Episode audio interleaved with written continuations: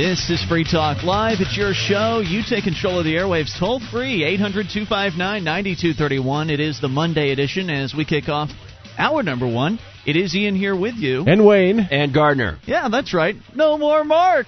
Uh-huh. He's gone. Mark, where do you? He's out of here. Went to Ian, see his good to be here. mommy. He did go to see his mommy. Good to see you, man. Yeah. Good So, to have you here. well, it's good to have you here. I'm here thank all you. the time. It's not you. That's true. So- I'm so pleased to be here hanging out, man. And you're sick, so like Gardner obviously sounding a little under the weather here tonight, and so extra congratulations to you for uh, taking the time to come in here because I know how brutal it is uh, doing a radio show three hours a day, Right. Uh, let alone because you think about when you're listening to the show, you're thinking, oh, all you guys do is go in, you sit behind a microphone, and you talk for three hours. But really, it's it's a lot harder than you you know you might think it is. And then having to do it again for three more hours. it's pretty funny, you know. Uh, for those who don't know, I do a, a show here in New Hampshire, three hours a day, Monday through Friday. And uh, so Ian asked if uh, Wayne and I wanted to stop by, and I said, sure, you know, that would be absolutely fantastic. And Ian, I wasn't sure whether you were going to be here at the start, so that's why I'm so pleased. It's, it's so much fun to hang out with you guys. And Wayne and I have been talking prior to the show and getting to know each other. It turns out we both come from the same state, Connecticut. We Right. both escaped. yes. Yeah, so thank you very much for having me here, man, and I'm ready to go. This You you be a missed the. Connecticut flag burning. You did miss that. You No laughed. way. but Did you yeah. really burn a Connecticut flag? Yeah, it was over the weekend. It was at the uh, the third annual UN, UN. flag burn. Well, we also had some Connecticut flags there as well. Of course, it was taking place at the uh, the house of the husband of Lauren Canario, who Yeah. is uh, still unfortunately in prison in Connecticut. It's incredible. It, that that story is just show, so shocking. I'd love to talk about that a little bit as well. You know, Well- that, that is uh, that's really sad. And there's so many nooks and crannies of federal encroachment into our rights and state encroachment. I wish there was some good news to report on it. There's not, unfortunately. I mean, the latest with Lauren is that she's been in jail for uh, what are we up to? 100 days at this point. Uh, with with, I think she's been charged at this point, but she hasn't even had a trial. She's been in jail for 87 days now. felony porch Uh, sitting. Yeah. Mm. With no trial, and it's up to uh, eight months to a year. It could be it could be that long before she actually sees a trial. I guess that's what they consider a speedy trial in Connecticut. Oh my God. Was there an illegal book involved here? Uh, Apparently, Yes. it was. Actually, I don't even know what she was reading at the time, and uh, she had permission from the property owner to be there because it hadn't completely transferred out of his hands and gone completely into the new uh, the New London Development Cor- Corporation's hands yet. So he was okay with her being there, but the city obviously wasn't, and they wanted to show their power, so they went and they went and arrested her. Yes, and she was getting just a little bit too big for her britches. Oh yes, you can't actually express your individuality in a state like Connecticut or almost any other state nowadays. Certainly Express not the in this country. Oh man, that story is just so disgusting. I mean, first you have the insult of the New London people, the New London government going out after that, the Kelo decision with the Supreme Court, and then you have the added insult of what happened to Lauren Canario after all of that. It's just it's truly remarkable to think about it. And I'm ashamed to think that David Souter, one of our Supreme Court justices, comes from the state of New Hampshire. It's just sick. Well, speaking of uh, freedom of speech, you actually brought in a couple of sound clips here Oh tonight, yes, Gardner. and you know that's an excellent point because Wayne brought up. I wonder what kind of book she was reading. Unfortunately, Wayne's microphone is on the fritz at the moment, so it's going to be you and I for the remainder of this segment. We're gonna have to Okay, no it out. problem. We'll check that out. But uh, you know, you're the man for sound clips. You do so much uh, prep on your show. Uh, I sort of throw together articles before the program and, and roll into my roll into my show. So I'm glad you brought these in because I didn't have to do the work Right on, these. brother. Now, this is I thought when you came in that this was going to be sound clips from Newt Gingrich's speech that he gave a couple Oh. of weeks ago in Manchester. Yeah. We talked about it when that happened. Yeah, And yeah. he essentially came out and said, uh, and the irony, of course, was that he was speaking at a First Amendment function. Right. That's something the that most was- amazing thing. Some uh, so- some Yeah, function set up to, give the honor the. First Amendment. Uh, This is amazing. And- And folks listening outside of the state of New Hampshire, they might have heard about the the New Hampshire or Manchester Union Leader. It's the biggest paper in the state. It's always been very traditionally conservative. And there's uh, the woman who was the publisher of it for years after her husband passed away was Nackey Loeb.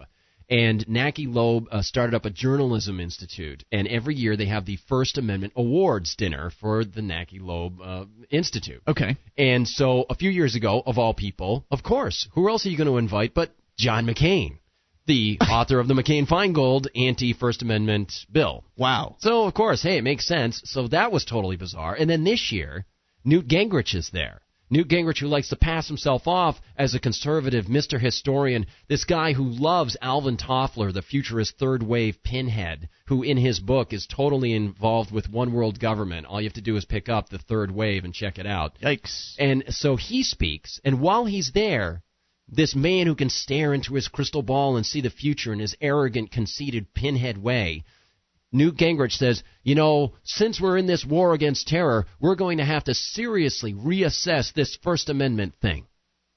Yeah, that's pretty much what he said. Uh, he said he wanted to shut down websites. Yes. He said he wanted to shut down people who were saying terroristic things, essentially. Yeah. Yeah. And it was pretty outrageous. I guess uh, Tim Russert had him on his show over the weekend. You cut out a couple of clips from Oh, it, yeah, so we're going to feature one of them right now, just so you can just so you can get an, uh, um, a glimpse into this man's insane mind. Yeah, and what he wants to foist on the American people. As you do it, get ready on the pause on that Okay. because there are going to be little points that we need to bring up. One of the things we need to foreshadow and stress here is the question that Tim Russert poses to John uh, to uh, uh, Newt Gingrich. John McCain, Gingrich, Yeah, or whoever exactly, they are, they're all the same. It, the question he poses to Gingrich is very important because what Gingrich does is he uses certain rhetorical devices, like, for example, bringing up an anecdotal example rather than the abstract principle to say this is his back backdrop, this is his support for his argument. So here, here it is. All right, we'll start this one.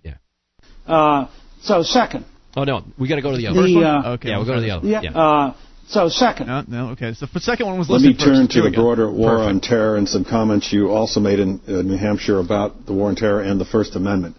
This is a serious long-term war, and it will inevitably lead us to want to know what is said in every sus- suspect's place in the country.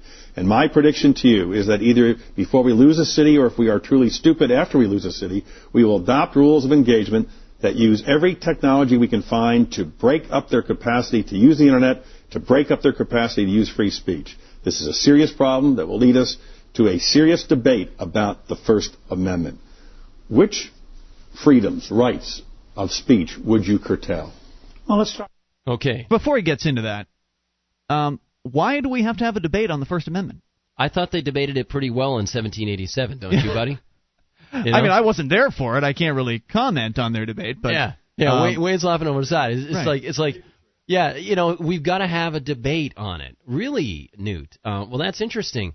Uh, I'm fascinated by the idea that we need to debate the concept of something that is an inalienable right that we have to be able to use in order to support our lives. Well, nothing's inalienable, uh, inalienable anymore in this country. Apparently everything not. is up for grabs now. All of our freedoms up uh, up on the table, and the politicians can just take away as many as they like. Well, the, re- the Republicans compromised enough with the Democrats on, on domestic spending over the past uh, eight years or so that I guess they're really willing to compromise on pretty much anything in the Constitution. let's continue. Here's his excuse. with a incident recently in Illinois where the FBI sold hand grenades to a jihadist who wanted to go into a mall at Christmas and blow up himself and as many people as possible.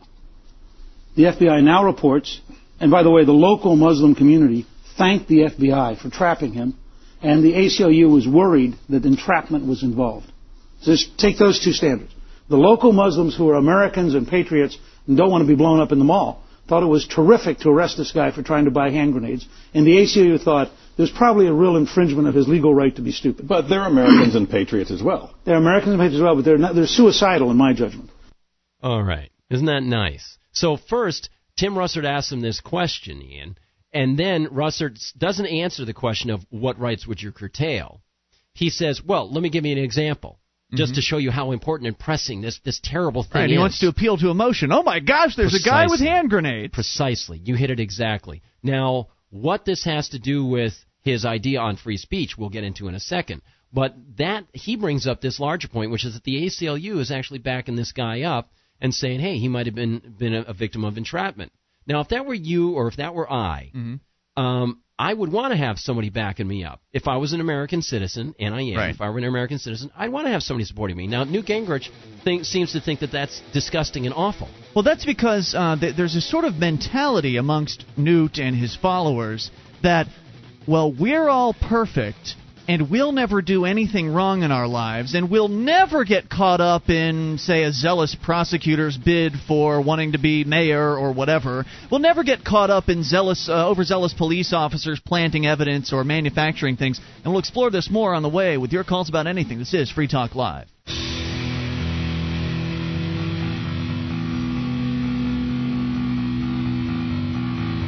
This is Free Talk Live. It's the Monday edition. You can take control of the airwaves toll free. 800 259 9231. That is the Packet 8 toll free line for you. 1 800 259 9231. It is Ian here with you. And Wayne. And guard. And you can join us on our website at freetalklive.com. Enjoy all the features you'll find there because they are completely free, and that does include the live stream. So maybe you're on the fringe of a radio station's listening zone and you just can't tolerate the static anymore.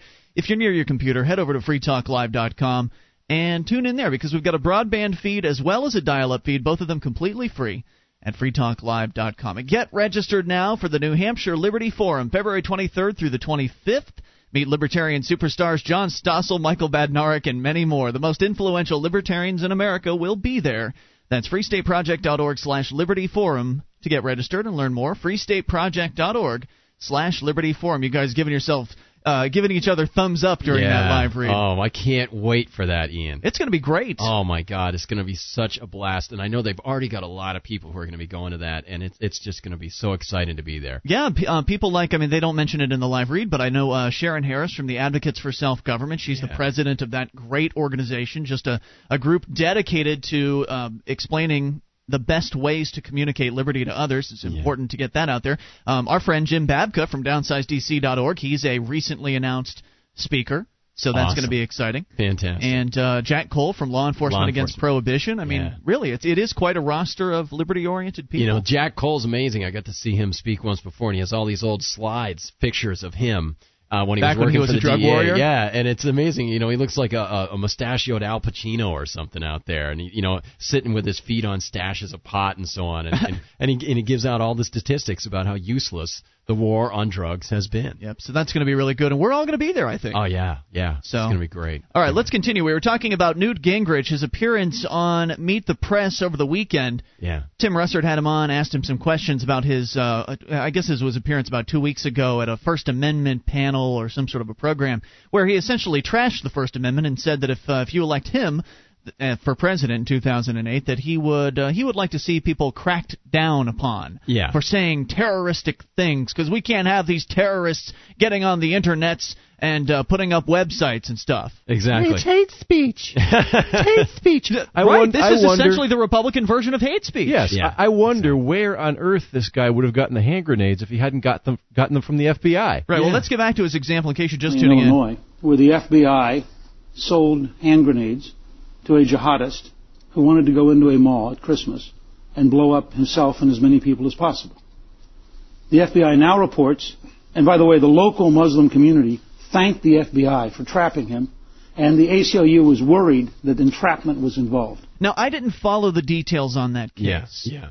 Uh, what, what do you do? Either of you know what the entrapment factor was here? I, I don't. The only thing that I know about it, Ian, is that uh, this guy was busted, and they busted him with four grenades that he was planning to set off, and they said there was never any danger to the public. Well, now we know why there was never any danger to the public because, as Wayne said, we wonder where he got the hand grenades. This is a perfect setup too because now you've got this guy who's an American citizen, not a foreign-born guy who's a terrorist. Yeah. Yeah. And so this, any one of us could be terrorists. This guy down the street could be. You better snitch on everybody if they look suspicious. Exactly, and this is this is the troubling thing to me, and is regardless of this man's guilt or innocence, he's not being given the presumption of innocence. And second of all, the entire orientation of Newt Gingrich, as as Wayne indicates, is that this guy is guilty. He is a radical Muslim extremist terrorist. We know that. There's no presumption. I mean, he's clearly implying there, yeah, you know, they did the right thing in arresting this guy, and how dare the ACLU actually give this guy any sort of defense? Now, I would love it if Newt Gingrich were arrested sometime for some trumped up charge. We don't know whether this is real or not. It's it, it likely is. Who mm-hmm. knows?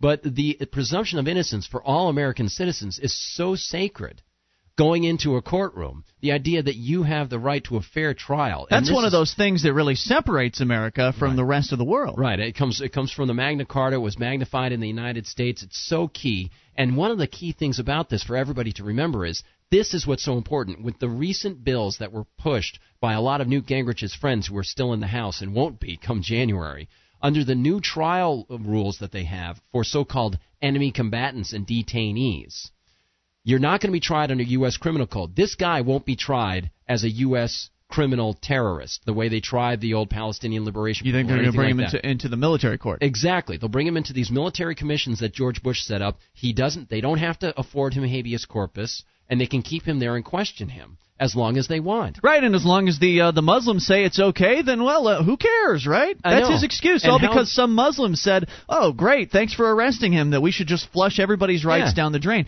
See, the, and this touches back to what I uh, was trying, the point I was trying to make for you to go to break, and that is that the people who support what things like Newt are saying are the individuals who believe that they're law-abiding citizens and it doesn't matter if we bastardize the Constitution, if we destroy the Bill of Rights, because as long as it keeps us safe, we're not concerned with what you do to the rights of those other people. I have nothing those to bad hide. guys. I have right. nothing to hide. Do Those you? people. Yeah, Yeah, those yeah, people. yeah, exactly, Well, yeah. someday, after all of you, uh, after you've allowed our rights to be destroyed, which is what you're doing, Mm-hmm. someday political people that you may not agree with might come into control of the government. And then they might decide to outlaw something that you enjoy. Maybe your guns. Maybe uh, your church. Exactly. Uh, you think it's not possible in America? Well, maybe it is. And if it did happen, if those people did get in control, they've got control of the government that you helped create. And then they're going to use that government on you. And by that time, there's not going to be anybody else left to stand up for your rights that Yeah. you used to have. And you're going to go into a gulag It's somewhere. over and over again. In history. it. Yeah, absolutely. You know, um, we often have a, a woman, Debbie Schlussel, on, and her grandfather uh, was able to escape the Nazis because he didn't give up his weapon, and they fought against the Nazis. Mm. And it's it's so amazing to see how people don't recognize the lessons of history. And Newt Gingrich, a guy who calls himself a historian, first he's asked by Tim Russert, "What rights would you curtail?" And he doesn't answer. He gives this anecdotal example of, "Well, you know, we need to be very, very afraid." Because uh, U.S. policy abroad, he doesn't say this, of course, but this is really what's going on. U.S. policy abroad is making people hate America, Yep. and they're going to continue trying to nail America. Okay, you know, I, I love these arguments from people who say, "Well, the Muslims are trying to trying to take us down to get us."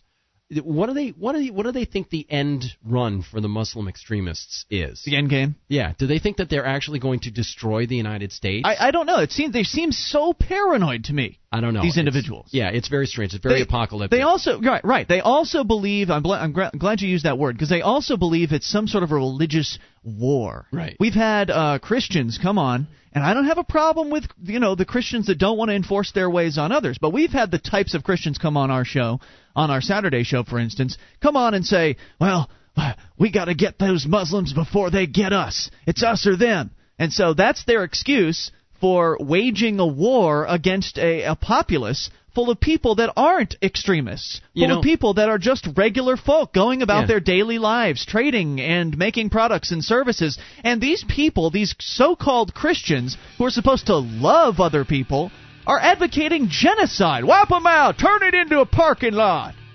This is sick stuff. More's on the way with Newt Gingrich. We got another clip from him, Right on. where he uh, outlines some plans. Uh, He gets a little more specific with what he would like to do to your freedom of speech. More on the way with your calls at 800 259 9231. You can take control of the airwaves. This is your show. It is Free Talk Live. Would you like to help others find Free Talk Live? You can help us advertise, market, and promote the show at amp.freetalklive.com. Consider becoming a Free Talk Live amplifier now for $3 a month and get some cool bonuses at amp.freetalklive.com. This is Free Talk Live. It is your show. You take control of the airwaves toll free. 800 259 9231. And that is the Packet 8 toll free line for you, 1 800 259 9231. It's Ian here with you. And Wayne and Monsieur LG Grande himself. Guard, how are you? Yes, a very sick Gardner Goldsmith, but nonetheless, nonetheless here, a trooper. Not feeling so grande right now. Here on Free Talk Live. But we will take your calls about anything. 800 259 9231. You can join us on our website, freetalklive.com. Enjoy all the features there. Get on the listener map. Head over to map.freetalklive.com, and you'll find that there's over 1,700 of our listeners from around the world that have added themselves to said listener map. You can go to map.freetalklive.com and scroll around and see who they are, or you can add yourself to it at map.freetalklive.com. And do you have a company that needs to try something new in the area of collections? SACL, CAI, does collections and they do it in a whole new way. SACL's employees are trained in resolving issues for your customers and treating them with respect. They know that not only do you want to collect your money, but you want to keep those clients too. SACL CAI. Check out their banner at freetalklive.com or call 1 800 544 6359. Do business with businesses that support Free Talk Live. We're talking about Newt Gingrich and some of the things that he had to say, I guess, over the weekend Yeah. in defense of his anti First Amendment viewpoints that he holds. He would like to shut down uh, freedom of speech in the United States, or at least he wants to uh, be able to determine what you can and can't say, Yeah. and where you can and can't say it. And so, with that, we'll continue with uh, another clip from this weekend's Meet the Press, courtesy of uh, Gardner Exactly. This is where they got to the point where instead of actually describing certain dangerous situations, Tim Russert was asking him a question. Hey, what would you curtail? Exactly. And then they went into this example of an Illinois terrorist, alleged terrorist. Right, to get get you all riled up, get you scared, Yeah. somebody out there with grenades wanting to blow you up, how can we put a stop to Exactly, it? and he believes that curtailing free speech is going to stop we need terrorists. to seriously assess this First Amendment thing. Here we go.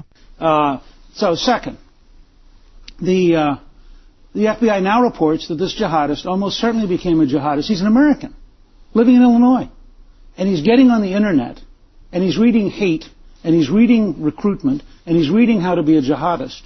Now, How interesting, and I think you Good really uh, you really hit it uh, well last segment, Wayne, when you mentioned that this is hate speech. This is the Republican version of hate speech, and he even used the word right there. Yeah. He's spewing hate. Right. We It's can't allow internet. that. And that's the other thing. He said it's on the internet. So Mhm. that's also a setup for controlling the You internet. got at it. Yes, some it point. is. You got it. That's exactly what he wants. And, it's that- not the only proposal for controlling the internet either. Last week we talked about a uh, huge bill that, if passed, would it would have a, a major chilling effect on free speech on the internet. I don't know if you came across this one, Gardner. No. but I don't know. Is it John McCain? I, I think it's John McCain who's behind it. Mhm. In fact, I'm positive it is. Okay. The bill essentially would make it so webmasters, you for instance, you've got libertyconspiracy.com. Are you the ma- webmaster essentially for that? Are you telling me that they'd have to be responsible for anything posted on their sites? You did see that. No. No, that is what it's going to be if this Oh, law man. gets passed. Now, it hasn't been passed yet. Yeah. It's been proposed, but you can imagine that with this sort of fervor going on in this country, that if uh, and it's it wasn't targeted at terrorist speech, but it, I saw ha- that it could very easily be modified to include that. They are targeting at child pornography and obscenity. Oh. Now, of course, child pornography is going to be easy to roll that in because everybody hates child pornography. Right. But the the fact is, if if I've got a bulletin board system and you've got a blog, and on most blogs you can post comments, right? So if somebody wants to say something about what you've posted, they can. And if you aren't sitting there monitoring your blog the entire time, and somebody gets on there at four in the morning and decides to post a bunch of links to some pornography of whatever sort, this law would make you responsible for snitching them out. This is the real bad part. It's bad enough that you have to keep uh, keep an eye on your website, but if somebody posts something that's obscene, quote unquote. Now, obscenity, according to the Bush administration, can be porn with whips and chains. Um, that doesn't involve children. And so somehow you're supposed to be able to discern what is and what is not obscene. Then, once you've discerned it, hopefully correctly, you report it to some centralized federal government clearinghouse. They'll pass on the lead to your local police agency, and then they'll investigate it. If you don't pass on the information, if you don't snitch out your users, which is essentially what this is, it's a snitch bill, then you could face uh, $300,000 in fines, wow. Gardner. Wow. You know, Ian, this is this is a scion from uh, late 90s, mid mid to late 90s pair of bills, the Children's Internet Protection Act and the Children's Pornography Protection Act, uh, partially proposed by Orrin Hatch. And I wrote these two huge pieces for somebody uh, on them, and uh, they ended up never being used because she was actually in favor of them, but she paid me anyway. And one of the things about this is when you look at let's let's pull the obscenity part of it out, the child pornography part of it. They were trying at that time to say that any image of a child in a sexual position would be considered a uh, federal crime if it went over state borders, right? But they also included computer generated images, sketches, drawings, Right. in other words, you know, pixelated images. Essentially fantasy. Right, and and the predicate for a law against child pornography is that you have a victim. Those don't have victims. That's true. It's a thought crime. exactly. And and so that is that is extremely important to defend against to leave a proposition dangling. It, it is, um, but it's such an emotional issue that Right. it's it's tough. You know, it's tough to get That's out the there and defend that. We will do it here on Free Talk Live, and we have before. Anyway, we got sidetracked Yes, uh, yes, into the, getting uh, the porn the issue. thing. But this is just more uh, crackdown on freedom of speech from Yeah. this guy. Here And we it's go. gonna Why would you tolerate that? I mean, in a free society that's trying to survive, you know, So you close down websites. you close down any website that is jihadist. But who makes that judgment? This is great. I, look, I, you, you can appoint three federal judges if you Oh, want. hey, that's it. Uh, free Isn't that judges. great? I mean, at least Tim Russert has a bit of enough sense to say, Yeah. how does this work practically? Yeah, isn't this going to be a little arbitrary? Exactly. And you can see that Gingrich was sort of like, well, you could do this if you want to. He hadn't even mm-hmm. thought it through. Right. This guy who's who was Speaker of the House of Representatives of the United States, a position that was created by the founding fathers who enshrined the First Amendment that said Congress shall pass no law. Congress shall pass no law. He was head of Congress, and he comes out with an idea like this first of all trying to inflame fears of people and say, well, we have to be afraid, ergo we need to do something about this First Amendment because our lives could be at risk. The founders would never have stood for that. They would never say, well, what we need to do is we need to make ourselves more secure. The ends justify the means. Therefore, let's seriously debate whether we should have the Constitution. Yeah, if they wanted, if the founding fathers wanted security, they would have been okay with uh, King George. I mean, there's plenty of soldiers in the streets, awfully secure, right? I mean, the more soldiers, the more secure you are. At And least you know- that's our rationale today. You know what? You know what really gets me about this is Russert got into this a little bit, and this draws out some of the, the, the ways that they get around the Constitution practically, and and, and has to do with the telecommunications uh, regulations. That that stuff really ticks me off. But what they do is, if you were to say, okay, Newt, um, what are you going to do about books? You're gonna you're gonna you like how wanna, build a bomb, yeah, how to exactly anarchist cookbook, the anarchist sort of cookbook. What are you going to do about that? What are you going to do about a magazine that's out there on the racks that people can sell? Are you going to stop that, Newt? Oh, and Newt gives you the excuse of, well, you know, we're at war. Oh, really? I never saw the Congress declare war, Newt. I hmm. wonder why they didn't declare war. Maybe it was because they didn't want to conform to the Geneva Accords, Newt. Indeed. So maybe all this stuff is tied together with people intentionally trying to avoid war. Maybe they don't have end results of giving the government more and more power in the sort of way some conspiratorialists look at it. But we know one thing this lends them more power, this lends them more attention in the media. They're the ones who are going to be debating what's right and what's not right. Not us in our bedrooms, not us in our newsstands, not us in our localities. Right, and if they decide that uh, you bring it up on your blog and they don't want to hear it, Down you go. you're you're done. I mean, judges once they start no. once they start shutting down some websites, then they're going to have the precedent to say that uh, well, I mean, shut down these guys' website. Now uh, they're not Muslims over here on this liberty conspiracy, but they're certainly anti-government. I And mean, they're talking about and they're speaking out about this guy who's clearly a jihadist. What Newt Right. Gingrich said so, right, Wayne? He's a, clearly a jihadist, and they're talking about defending this guy's rights. Now wait a minute. Since you mentioned speaking out and defending this gentleman, now we don't know if he's guilty or innocent. He hasn't gone to a trial yet. Newt so of course, so right. So of course we're going to stand up for him because in my world it should be innocent until proven guilty. Right. But then you sh- uh, then you shift over to the new definition of enemy combatant, which is anybody who uh, no, it's not enemy combatant. It's the uh, Detainee. Oh, it's yeah. This is the new detainee thing for here in the here in this Yes. country. Is if you're providing material support to a so-called terrorist. So maybe we're providing that material support right now. Therefore, we could be rounded up and thrown away. More's on the way. This is Free Talk Live. This Is this getting scary? This is Free Talk Live. It's your show. You take control of the airwaves. Toll free 800 259 9231.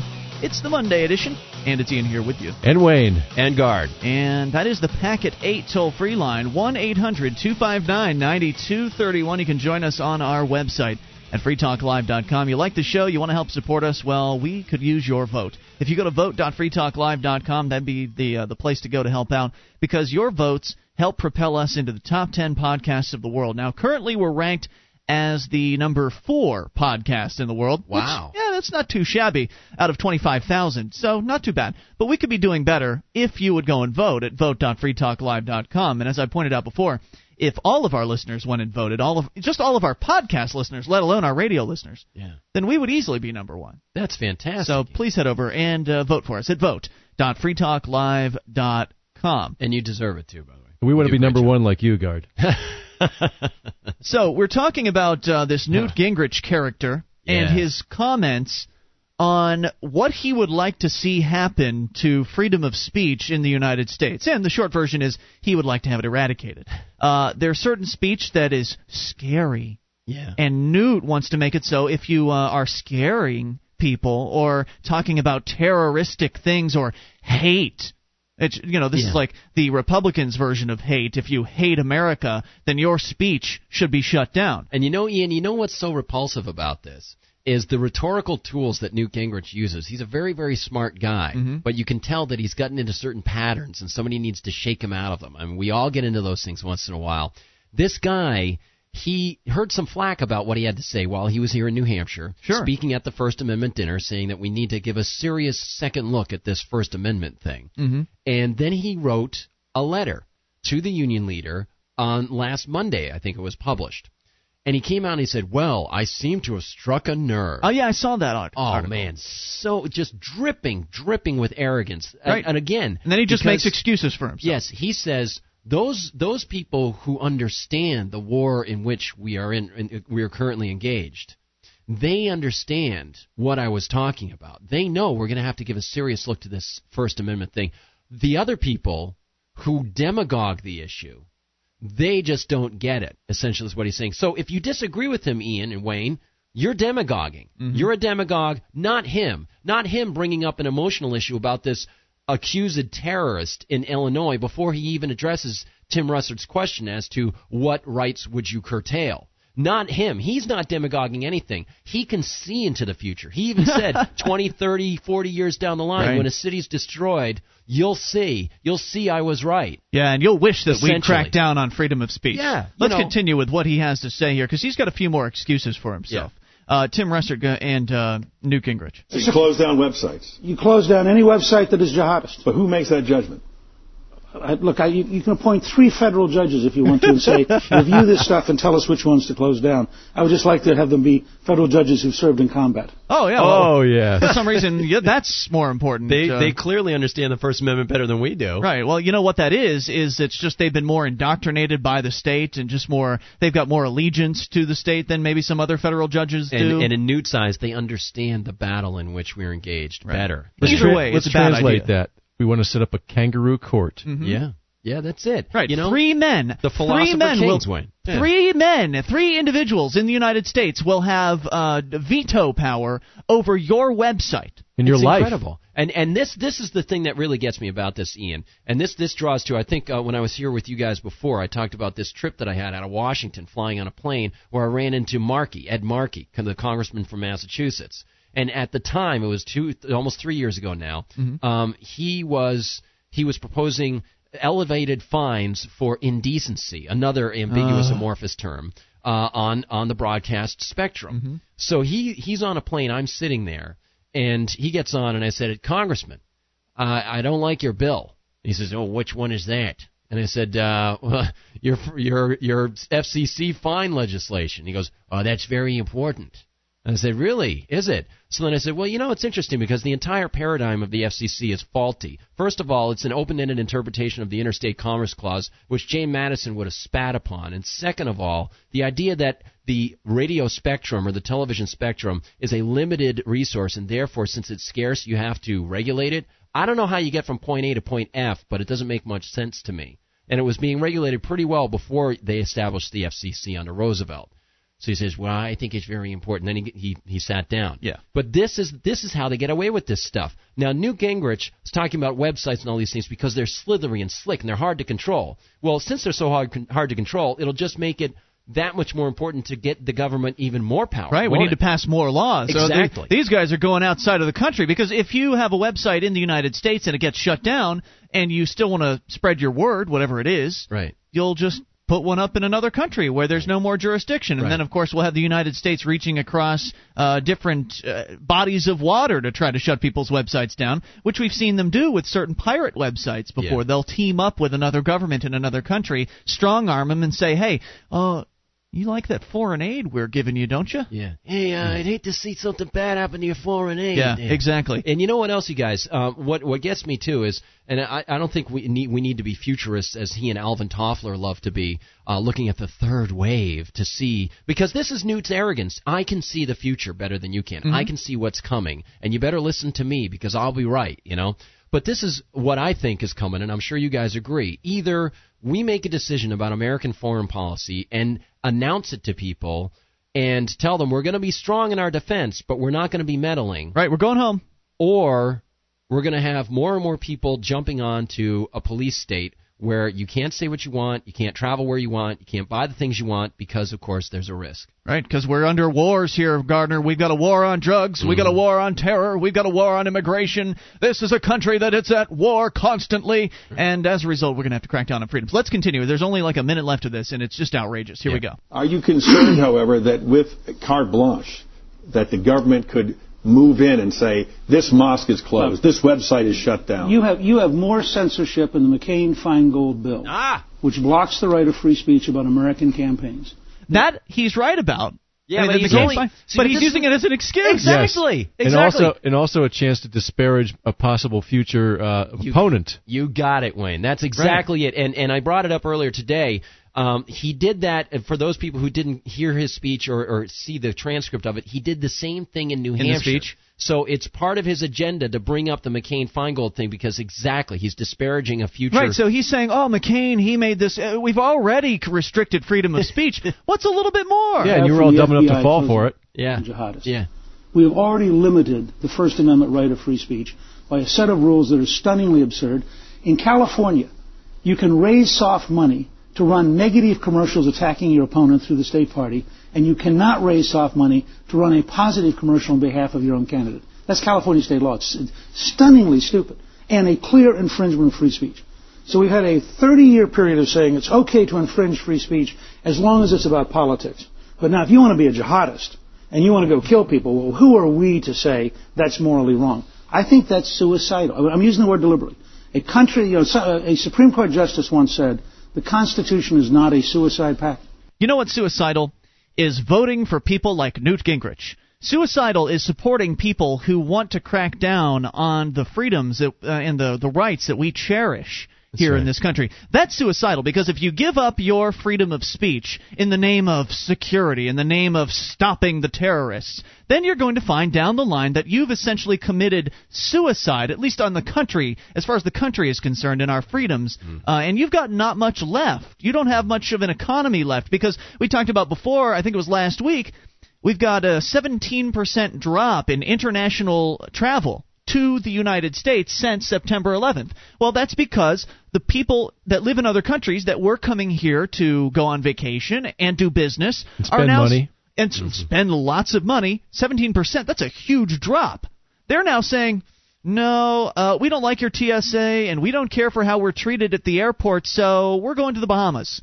You know, we're not getting that money. That's going to hurt the economy. That's going to hurt businesses uh, who are who cater to these tourists, and then they're going to have less money, and it's it's all going. And then, we're going to keep the immigrants out, and of course they're a huge chunk of the economy in the southern states and other places where they are. And we've seen uh, th- there have been stories where they've ejected hundreds of so-called illegal immigrants from the areas that they live in. They've t- rounded them up and scared them away, and now the businesses that remain they're like graveyards. We're destroying ourselves from the inside. So it's suicide to follow what this maniac is suggesting.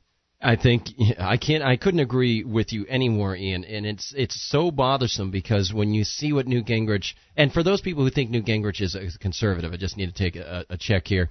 uh, I want to remind them that shortly after they passed the contract with America, he went to his appropriators and he said, "Give the congressmen anything they want because we have to retain the majority." I spoke with uh, a person from the American Conservative Union on, on our show last Mm-hmm. week, and he said that was the day the conservative revolution died. 1 800 259 9231. We've got hour number two on the way. You can take control of the airwaves. Bring up anything coming up. There's news about a possible change, or at least somebody who's got a lot of money wants to radically change the American education system. Wayne will tell us about it in your calls as well. Free Talk Live. Our archives, website, and podcast will continue to stay free, but if you think other people deserve to hear this show, consider becoming a Free Talk Live amplifier for just $3 a month at amp.freetalklive.com. Help free some minds. Visit amp.freetalklive.com. This is Free Talk Live, and it's your show. You take control of the airwaves toll free, 800 259 9231. That's 1 800 259 9231.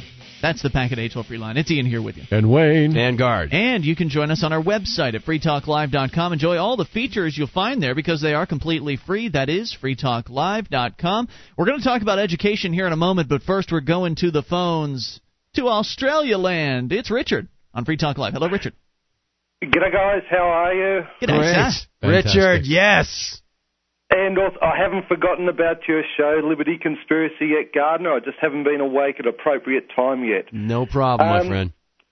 And I'm also calling from the uh, Give Me Liberty bar in Second Life, just Oh, to give that's it a fantastic. This uh, Newt Gingrich's attack on the First Amendment that we were talking about the last hour. Yes, sir. I was just listening to that, and I noticed you'd also mentioned it too. I was just doing a bit of pod cramming from last week, and I was thinking that this sort of stuff was what I was told and was scared about uh, when I was told about the communists as a child, being told you can't say what you want, you can't go where you want, and you can't do what you want. And it just struck me that it's that same type of evil just creeping in. Yes, but it's okay as long as as long as you don't call yourself a communist. It's apparently okay in the United States to implement those very same rules. Well, apparently, and uh, I I suppose the problem for me is that it tends to, whatever you guys do, it tends to creep over into, uh, creep over into our laws, and we end up suffering the the same thing. So that's why I also find this particularly scary. It, the value of the AMP program, if I can give that a little bit of a plug, did uh, come home to me as I was listening to the, the podcast from last week because I thought even though I'm not going down to New Hampshire and there's little I can do on this side, at least I know I can sit back there and say, well, part of the message on what people such as Gingrich is doing with the First Amendment, I'm helping in a little way to get that out. So for people who haven't considered signing up to the AMP program, seriously consider it. It's money worth spent. Well, Well, I really glad you said appreciate that. I really appreciate uh, appreciate the plug, Richard. Did you have any other thoughts for us? No, look, that was that was it. Just uh, short and sharp. So I'll catch you later. Hey, Thank you, Richard, sir. thanks a lot for the call, brother, and give our regards to everybody down under, man. Cheerio. Thank you. 800 259 9231. Wait, they don't say cheerio in uh, Down Under, do they? No, they say good day, mate. Good day, Good sir. on ya. Wait, good so you on say ya. you say good day when you say hello, and then good on you, goodbye. I don't know. I don't know if it makes much of a difference. Good on He's ya. already off the phone, so we can't ask him. Yeah, but you know, I, I really like what Richard had to say there. I looked over at Wayne as he was talking about the communist thing because I I hadn't thought about that, Mhm. and it, it all of a sudden I got this sinking feeling like, yeah, you know what, man, that's right on the money. I had the same thoughts when I was a teenager. And it's mm. it's about time, right? I mean, they've implemented the Communist Manifesto. What eight of the ten planks, like seven and a half of the ten planks of the Communist Manifesto, almost fully implemented here in the United States. So it seems like the next logical step. Do you remember the remember the series? Oh, go ahead, Wayne. I was going to say all those things that he said were things they used to use to justify the Cold War and all the money we were spending on missiles to keep us safe from the Russians, the evil Russians, and Yeah. the red red Chinese. yeah. And now we're becoming the very thing that we feared the most. Well, I was going to say, um, you remember the TV series The Prisoner, of course, with Yes. Patrick McGoohan, and uh, I'm sure I'm sure uh, Richard down in Australia, you know, he's probably seen it uh, numerous times. Maybe he has it on DVD. Uh, any libertarian ought to pick that up, especially the second to last episode. There's a point in the series when Patrick McGoohan, number six, who always wants to uh, to affirm his individuality, is stuck in this place called the Village. There are all these other trapped spies who are there. They all have numbers, and one guy approaches him. He's from another country. Uh, it might even be number two who approaches him, and he says, you you see, it doesn't matter who's who who you think is in charge. When you become enough like us, that's when everything will be fine. And When you get rid of your individuality? yeah, yeah. It, when when your country, when your people give up enough of their rights, enough of their individuality, Mm-hmm. then it won't matter. We won't have these struggles, and everything will be just fine. and it was just like it's very scary. Go with the hear it. flow. Yeah, yeah, and it's it's it's very troubling. And I think also just one thing to point out. You talk about the AMP program. I like the idea, and this is something that the Republican Party in the state of New Hampshire is experiencing here, and they they should really wake up. Um, they're wondering what issues they should choose to discuss and to speak out about. And I say, look, it was, this guy approached me uh, from the Republican Party, and he said, look, um, how can we get your help? And I was like, listen, you stick to principle. You always stick to principle. And anytime your opponents go out with something that is against your principle, you bring it up. Yeah. Well, there's only And- one issue. Speaking is worth it. And the, the politics, uh, the people in politics today, the Republicans and Democrats, are always just sort of nitpicking and uh, infighting over these political footballs, essentially, right. which aren't the real issue. The real issue is force or not. Right on. And of course, the Republicans support force and the Democrats support force. And I think it's our job, and I've said this before, it's our job as libertarians or liberty minded individuals to give people the choice, to make the choice crystal clear in their mind. You are either going to choose to support force on your friends and family members through government, or you're going to choose to support alternative voluntary options Right. to that force. That's what the issue is every time. Now, with that uh, with that in mind, we go on to education. Uh, Wayne, there's a big man with a lot of money who's got a few things to say about education in the United States. Are people listening, and what is it? Well, as you know, a lot of people love to hate Bill Gates. And Bill Gates is Bill Gates, but he, for a long time, has had a foundation with his wife, and he's been speaking out against the um, the, the current condition of education in this country. And he's and he's correct in many ways. It's dismal. It's Yeah. it's very bad. That's why there's so many homeschoolers now. Yeah. Right. And the, the number of homeschoolers, I was I was shocked to see the, the chart. If you look at the chart, it's just shocking. It's it's it's almost uh, straight up. That's great. Um, Although sad commentary on the public school system, government schools. My wife homeschools. It costs us as a family a lot of income that she, Yeah. she can't go out and work because she homeschools, but we make we make that choice. Yeah.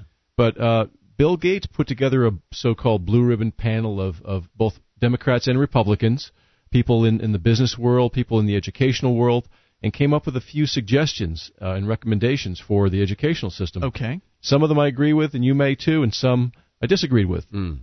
One is uh, he really focused on high schools a lot and, how worthless high schools have become. And Well, they've shown that um, kids tend to learn and absorb the, uh, the the educational curriculum a lot better in the educational or the uh, the elementary levels, and then as they get older, the quality of the education declines. That's right. Yeah. Yeah. So that's probably rightly so that he's focused the focusing. longer they're in the government system, the worse off they are. Not are. to say the elementary schools are great or anything like that. It's just that they they still learn more. They're still excited about education at that point, and then by the time they're in middle school, they start to hate it, and then by the time they're in high school, they want to be everywhere else but in high, s- they're uh, but bored. in high They're school. bored stiff. Yeah. and a lot of them are in uh, uh, study halls and and skipping class, and Yeah. they don't learn much. Even back when I went to high school, uh, senior year, a couple of the guys were so bored they actually blew up the guardhouse in front of our high school. they blew it up because they had put it there senior year so that people wouldn't leave the school so much. Right. Oh my And these guys blew it up. So, Wow. what are the suggestions, Wayne? So anyway, uh, well, first of all, they suggest that high school should only be two years, uh, but it should be year round because they feel that over the summertime there's there's a sort of a loss of momentum in learning over the summer. Then you kind of have to start all over again to get ramp them back up again in. September. Yeah. So that well, But there have been schools that have tried that. Yes, uh, absolutely. But but that's one of the major suggestions they have, and that way the, the second the second of the four, or I'm sorry, the um, third and fourth year that they normally would go be going to high school, they could be preparing either in a trade school or a college uh, uh, preparatory school, and and then possibly uh, do better and maybe get into a college and and maybe uh, better prepare themselves for the for, for life.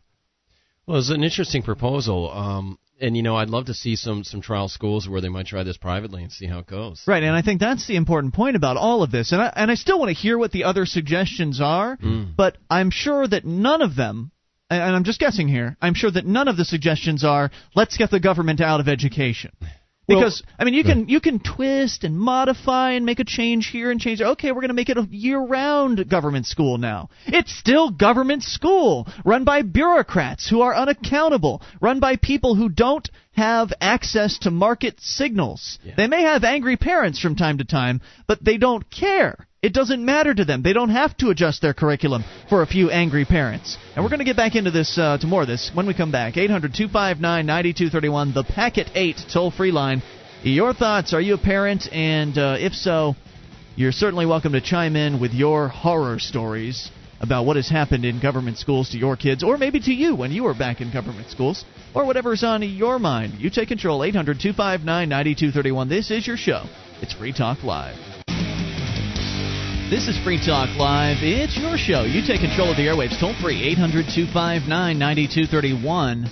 That is the Packet 8 toll free line for you. 1 800 259 9231. It's Ian here with you. And Wayne. And guard. And you can join us on our website at freetalklive.com. Enjoy all of the features there. They're completely free. And if you want to get kept up to date with what's going on with the show, then head over to updates.freetalklive.com to get on our handy dandy email list. That's updates.freetalklive.com, and you will be in the loop. Also, you need to know that Free Talk Live is brought to you by the Free State Project's First 1000 Pledge. Look, are you just going to talk about freedom, or are you going to start living it now? Learn how the First 1000 Pledge can make it happen today at freestateproject.org. That is freestateproject.org. And I think some people, considering that there's only less than two weeks now remaining in the First 1000 Pledge time frame, like you've got until the end of this month, December 31st, to sign on to the First 1000 Pledge. I think some people are finally realizing that now would be a good time to sign up because we have seen a spike in signups recently. That's good, but if it spikes up and then goes back down, that's not so good. So we need to keep that pace. We need to keep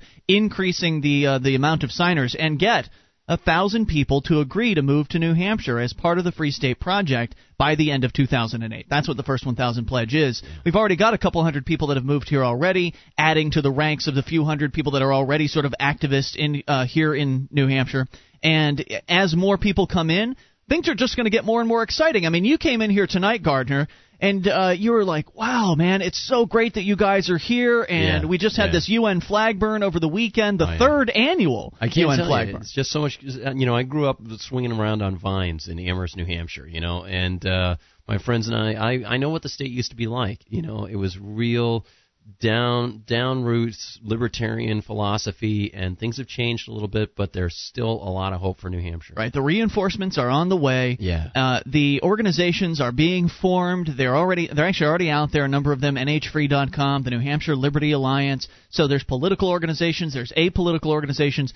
Whatever it is that floats your boat about the liberty movement, there are people here that agree with you Free and State that want to work with you. amazing. You know, and they have they have meetings. Somebody moves in, Wayne, you know about this. Somebody moves in, all of a sudden the people are there to help them out. They're moving into a new house. Oh, people it's are helping them move. It's so cool. It's like the old style barn burning that you saw in Witness or something like that. I mean, not barn burn, barn raising. You know, Well, that's actually going on down in uh, Winchester. It's fantastic. We were there. We were there. Um, there really are right, remember, Free State yeah. Project members going and building a barn for real. It's, it's, happening. so cool. It's so good. And So- of course, when you get to associate with people, you know, we're talking off the air. Wayne's bringing stuff up. I'm like, oh yeah, man, great memory. You know, or just just recognizing the intellectual capacity of somebody else with whom you're speaking. It's a, it's, so amazing, refreshing. right? It's, so amazing. nice. It's very unusual for me, and I'm starting to get, kind of get used to it at this point. Right. But it's unusual to be around so many people who are of like mind. You don't have that where I come from down in Florida. Mm-hmm. In fact, uh, if politics comes up, it's usually you usually walk away feeling disgusted. Whereas here in New Hampshire, if you just encounter, let, let alone hanging around with free stater or liberty oriented types, Mm. the whole state just tor- sort of has a liberty oriented slant to it. So if you're out in public and a conversation strikes up with some random stranger, there's the the odds are good that he's packing heat and that uh, and that he's very uh, vehemently anti-tax and generally pro-freedom and anti-government. These are, these are people you don't discover in California and Florida and, and uh, Texas and other places. So it's just an amazing it's just amazing what's going on here. FreeStateProject.org, the first 1,000 pledge. We're talking about schools. Bill Gates has some proposals. Actually, him and his blue ribbon panel or whatever have have some proposals for the government school system, and we're going to get back into that. But Charles is on the line in Florida. You're on Free Talk Live with Ian Wayne and Gardner. How's it going, guys? Good, Charles. Hey, what's on your mind? I'm, I'm sure you guys are probably getting tired of me calling you, but first off, I have to talk about what happened on Saturday's show.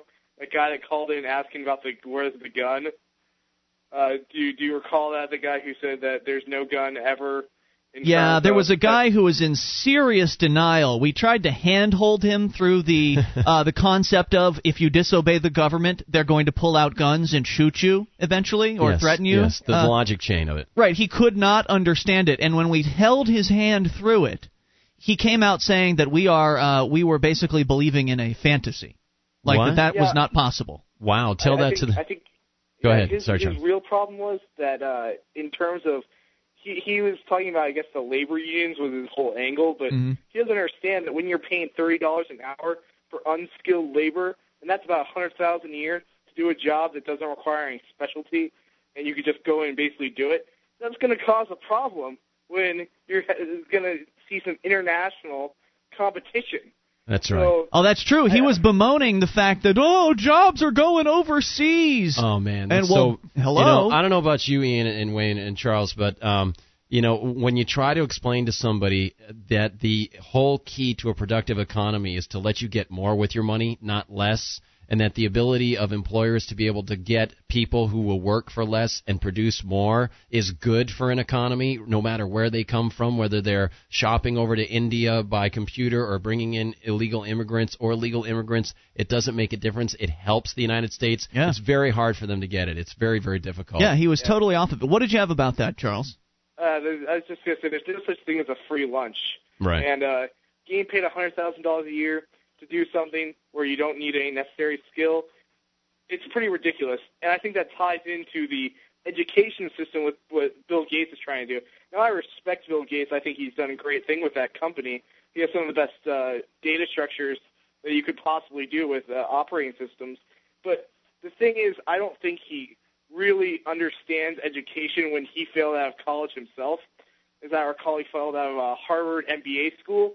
So to hear him, I guess, give his opinion towards education, I find to be a little premature since he's not exactly an expert. Well, wait a minute. That's education. not fair. That's not fair. You don't have to go to four years of college to understand that uh, the education system in this country is screwed up. I mean, I only went to two, and I I think that it's I- it's pretty obvious how screwed up it is.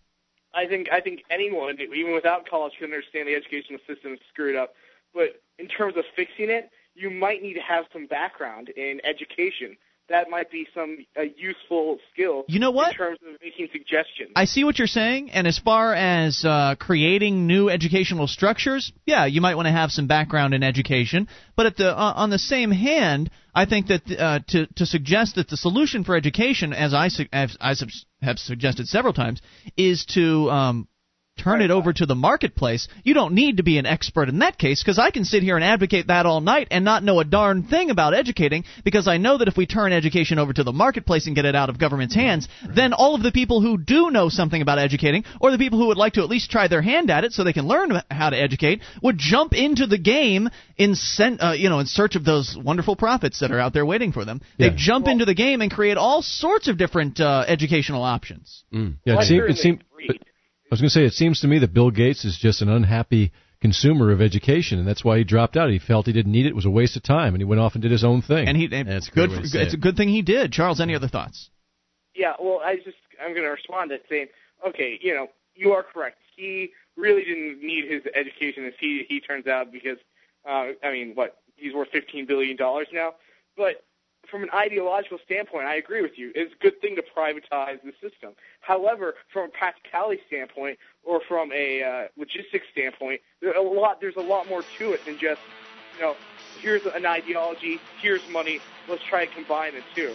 There's a lot more that goes into it, and I don't think his recommendations that I've heard seem to be uh, practical as of yet. even We're going to try to run down the rest of them here. We've only gotten through, I think, one or two of them. And Charles, thank you for the call. And I agree Thanks, with what with what he's saying. It's not as easy to make the changes as it is to suggest them. I, that much is true. We're going to come back with more, though it is easy to get the government the heck out. It's simple, at least. One of the bonuses you'll get as a Free Talk Live amplifier is access to our classic archives. For just $3 a month, you can become an amplifier and you'll help us get on more radio stations and MP3 players. Get the details at amp.freetalklive.com. That's amp.freetalklive.com. This is Free Talk Live. It's your show. You take control of the airwaves toll free. 800 259 9231. The Packet 8 toll free line. That's 1 800 259 9231. It's Ian here with you. And Wayne. And Guard. You can join us on our website at freetalklive.com. The wiki's there, wiki.freetalklive.com. Over 900 pages of user created content. That's right. Listeners like you created all of that, all of those pages. I didn't do anything to it. We Better, just put better wiki- shut that down. Newt Gingrich might not like it. Yeah, well, since anyone can post there, uh, old Newt and John McCain uh, would like to shut it down. That's right. But it is open, and you can edit virtually anything that you see. So if you see something you want to change, then change it. It's up to you. Wiki.freetalklive.com, wiki.freetalklive.com. Hey, do you have a child in your life? Be they son, daughter, or sibling, give them financial literacy for Christmas. A Kid's Journey to Getting Rich by Jewel Thornton teaches a child the basics of finance, money management, and real estate investment. It's a great stocking stuffer and will be shipped to you by Christmas. Check out A Kid's Journey to Getting Rich at akidsjourney.com. That is akidsjourney.com. Now, Wayne, uh, you've got, speaking of kids, we're talking about education and Bill Gates and his blue ribbon panel of government bureaucrats that he put together Yes. to make suggestions for the government education system. And we've gone through one of them. Can we just go ahead and uh, go through the remainder of their uh, of their ideas as to what we should change with Well- the government education system? For for one, uh, they also propose uh, renegotiating the union contracts for the teachers. More money. Uh, well, what they want is more merit-based pay, which isn't a bad idea. Oh, really? That's- Yeah, yeah. that's not a bad like idea. Now, how would that work? Well, you have to define merit first. That's an excellent Right. point. Achieving certain goals could be fairly easy as long as you make the goals very easily attained. Well, what we saw down uh, down in Florida, where I used to live, they have this mandatory test that everybody has to take at a certain grade level. I think it's like the uh, 10th grade level. Everyone is forced to take it. It's the FCAT, is what it's called. Right, right. And depending on the score that uh, cumulatively, collectively, the students get in that grade level, um, depending on the score they get, the school is ranked and then whoever gets an A, for instance, gets extra money, or and whoever gets an F gets less money. So Right. the school has a financial interest to make their students very successful on this one test. And so the same thing will happen here. Essentially, what happens is the teachers teach to the test. The teachers spend a lot of time teaching the kids what's going to be on the FCAT, how to take tests, so they can get the the best scores they can possibly get. So that's all that you're going to see with this with a government merit based system is there's going to be some lameo si- you know some lameo set of uh, parameters, and the government teachers are going to waste all their time teaching to that one set of parameters, and nothing else is going to get going to get taught in the class. And guess what happens after they take the test, which is fairly early in the school year? They do Zippo the rest of the year. They drool and, and cry for mommy the rest of the year. Wow. Yeah. So that's what's going on there. Those, those standardized tests are interesting because a lot of people look at it as well. You know, at least they're doing something different, which is they're getting rewarded for good good behavior and they're getting getting some sort of an incentive. Whereas typically with government, when they fail, they get more money. You know, Right. And, Now- and so somebody says, well, that's that's actually a good idea, but unfortunately, that's un, that's the unfortunate problem. They get into this pattern where they teach to the test, and then the results, the parents are saying, well, are these kids really getting a well-rounded education? It's very questionable. Now- Again, a government system, what can you do? Right. Well, in a more private system, in a free market education system, we can't even really envision exactly what would come about, but we can try. And I'm, I would think that, for instance, um, kind of like in a, if you're at a retail establishment and you get good service from somebody, you go to the manager and say, "Hey, you know what? So and so Gardner uh, at the cash register gave me really great service today." And uh, the manager sort of, "Oh, yeah, okay, thanks for that." Makes a note. Gardner, good service. And then, you know, a bunch of other uh, people come in and say, yeah, that guy Gardner, he's really doing a great job. And he's handsome too. Right, and bonus. Uh, and so eventually the manager's going to say, yeah, you know, Gardner's getting a lot of compliments. He's a really good employee. Right. I'm going to give him a raise. Same thing with parents and their and their kids. They say, Exactly. you know what? I'm really satisfied because it's it, when it comes down to, and this is this is I think one of the important lessons to be learned as as Bill Gates comes up with different proposals, and then that'll be sort of sifted through, and you'll hear different politicians coming up with their ideas and things like that. Um, and what it comes down to is whether the parents are satisfied, and that ought to tell us something about how much we should rely on government versus how much we should rely on individuals, whether we have a free market oriented society or we have a government regulation oriented society. Because if we don't think that we can trust parents to make decisions about their own kids in a market oriented education system, and instead we take the decision making process out of the parents' hands and diffuse it with thousands of other people and their representatives and all the debates and all the unions and all the political pressures Mm-hmm. that come into it, and we say that's going to be a better system. Well, if we can't trust the parents to handle it themselves in the first place, how can we trust aggregate, aggregated parents and some people who aren't even parents It's ludicrous. to make a better decision? It's, Wayne- it's insane. Let's continue with the other points. Well, the next point is they uh, basically they, they feel that uh, private organizations can take a new role in, in, in helping schools and working with schools. In what way? Uh, well, partnering. Um, you know, the, here's the here's the gray area here when you read this is that Sponsoring the football team isn't exactly what I'm looking for. You're right, and and the problem with these some of these so-called public-private um, arrangements are that uh, they they get a little bit um, shady. I think. Mm-hmm. Yeah, the special favors for certain private businesses, they can come in and do something special, and then the town fathers will say, "Oh, well, uh, we'll we'll do this for you over at the school baseball park, or we'll do this for you here, or do this for you there. You'll get the first place in the uh, uh, town parade, or something like that, that sort of deal. Or you'll get, uh, oh, well, you know, we'd love to attract this business, and we'll change your zoning." And allow the zoning in this particular part of town so that you can come in as long as you do X or Y for our school, that Or- sort of thing. Or maybe some private company, like a pharmaceutical company, will partner with a school and and uh, give out free. Uh, um, Ah, free pills free for your kids. free peppermint flavored Prozac for your Oh, depressed goodness. kids. That Who is knows? very interesting. And Yeah. and unfortunately there the see the difference between the responsiveness for parents if they were dissatisfied with something like that it would be very difficult to change that in a government system. But in a private system if you found that a private school was getting donations from some company or some board you just pull your kids out. That's it. That's enough. You pull your kids out of a public school system like that where maybe they have a great idea of this partnership with some sort of a of private company to sort of uh, defray certain costs for textbooks or something like that. And it turns out that they're also providing some magazine in the bookstore that parents don't like or something like that. It's very very difficult because now the government is attached to that money. They're also attached to the parents taxes. And the parents they have no choice unless they move away. Yeah, I And it- generally like the idea of going in a more private direction, Hmm. but I just really think that we need to we really need to stick to pushing for the principled solution, and that is to end government schools entirely. And I got on the air recently on a local talk show here in Keene, Mm-hmm. and they were talking about this, and I sort of chimed in and I, and I said, well, you know what's what's outrageous is of course this communist funding mentality that we have when it comes to government schools. I mean, everybody has to pay to send kids to school, whether or not they even have kids in the schools, Right. or whether or not they like the schools that they're sending uh, sending to. And the host came back with, well, you know, yeah, I understand everything, but but we have a. That's one of the great things about this country is the gift. The gift of public schooling. Oh man, And- what a bunch of crap! This isn't a you gift. know what? You know what gets me about that is we get this sort of this sort of blather all the time. If you're against government schools, you're not part of the community. And Yeah. they did that in the prisoner. You're They- they- anti-kid. Absolutely. It, if you're, you're antisocial, you're anti-kid. I, I can't even remember what they used in the prison. It was something like anti-communitarian or something like that. Mm-hmm.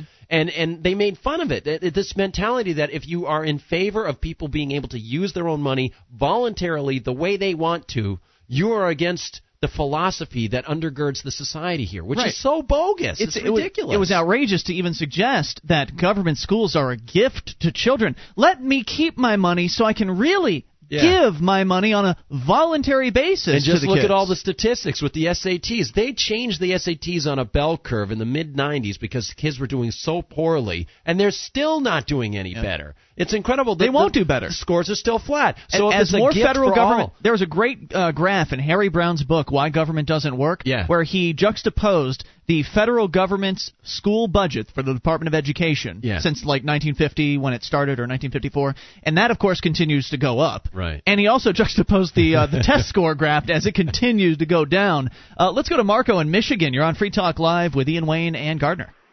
Hey guys. Hey, Mark. what's on your mind, Marco? Um, this this is a issue very very important to myself. I was uh, I was in the public education system for pretty much all of my life until I was uh, halfway through my freshman year, and um, had had a problem with the faculty. This is a whole other story. But when I switched schools, I went to a uh, private school. I want to get the rest of your story. If it's important, you'll hang on. We'll come back to you. 800 259 9231, and it sounds important to me. This is your show. It's Free Talk Live. This is Free Talk Live, your show. You take control of the airwaves. Toll free number 800 259 9231. It's Ian here with you. And Wayne? And guard. That's the Packet 8 toll free line 1 800 259 9231. You can join us on our website at freetalklive.com. Enjoy all the features there. They're completely free. Those other radio talk show hosts, they want to charge you for access to their website, and we give it away. As you do on your site at liberty, uh, libertyconspiracy.com. Right on. You got it. And it is .com, right? Not .net. yeah. Okay. Dot com. Very yeah. good. And uh, so it's all free, freetalklive.com, though, of course, it does cost us money to put the site online. And in that, uh, to that end, we would appreciate your voluntary support by buying some stuff. In fact, Gardner, you came in here tonight. You saw me wearing my Free Talk Live hat. Yeah. And uh, pretty sharp. Very huh? cool. It's great. Nice construction, too. Very nice quality items we have in the Free Talk Live store. Open for business at store.freetalklive.com. We got bowling shirts, we got t shirts, we got a variety of different hats. You've yet to see the, uh, the beanie style. Like for when it's cold out. Oh, I like that. Got one of those. Uh, we've also got DVD classic archive collections from way, way back in our local days. And uh, more, even a free marketeer flag. All there at store.freetalklive.com. Great way to get some cool swag and help Free Talk Live out all at the same time. And Ian, this is going out to Richard over in Australia. Richard, I want a Radio Birdman tube hat. I want that hat. A And- tube hat? Yeah, it's like uh, I didn't, I couldn't get it. I, I, I, I saw them down at uh, down at the Middle East Cafe down in Boston. It was just unbelievable. It was like a cat in the hat kind of thing? it's you know it's, it's a winter hat, you Oh, know, okay. and it says black and has Radio Birdman on it. Right And, on. You know, I didn't have enough money to, so Yeah, that is a problem. yeah. Got to have money to buy stuff. That's There you go. store.freetalklive.com. As we go back to Marco in Michigan. Now, Marco, you said that you went to government school for a long time. You shifted over to private school, and you had a story for us. Uh, yeah, I guess it's a it's a story. I was um was m- enrolled in this health class. You know, it's mandatory in ninth grade, Right. and it was actually more like a don't do drugs, don't have sex class. Yeah. But um, a- all the same, we we were we had to write this this this paper and uh, study on a drug and talk about the drug's effect and like what it did to you. And what I did was uh, marijuana. And um, the paper that I turned in pretty much had everything to do with it. It's really not that bad. It's not a big deal, and I don't understand why it's illegal. Indeed. Very and good. um, so the, it was a day or two later, my uh, health teacher um, kind of takes me aside when everyone else is going off to a to a lab, and then takes me down to the principal's office, and I'm Hmm. Confused about what's going on. And then they go through my pockets and they uh, go through my locker. Wow. And, uh, The they thought call police. my stepdad, and uh, they have him pick me up and take me down to the uh, to the doctor's office for a drug test. Wait, this was at the private school or the government No, school? this is at a public school. Oh, okay. Wow. This is why I went to a, to a private school. Got it. Wow, man. Uh, okay, now uh, I should ask you, um, did how did your parents respond to that? Um, well, at first they were like really concerned, and then they were kind of baffled because I didn't really have a bad reputation at the school. I wasn't like one of the kids that should be a suspect by any means.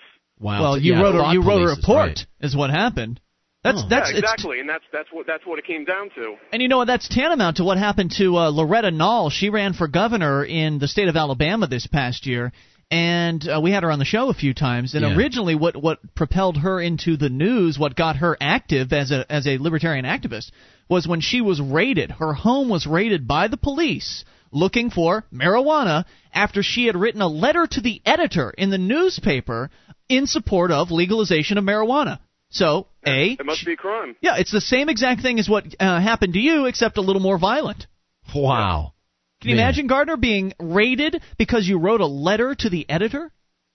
Jeez, you know, uh, Marco, um, um, I had to, I had a, had an agent out in L.A. when I was doing script writing, and I uh, did something about government schools in a in a, what they call a spec script, speculation script that I had to write for the show The Practice.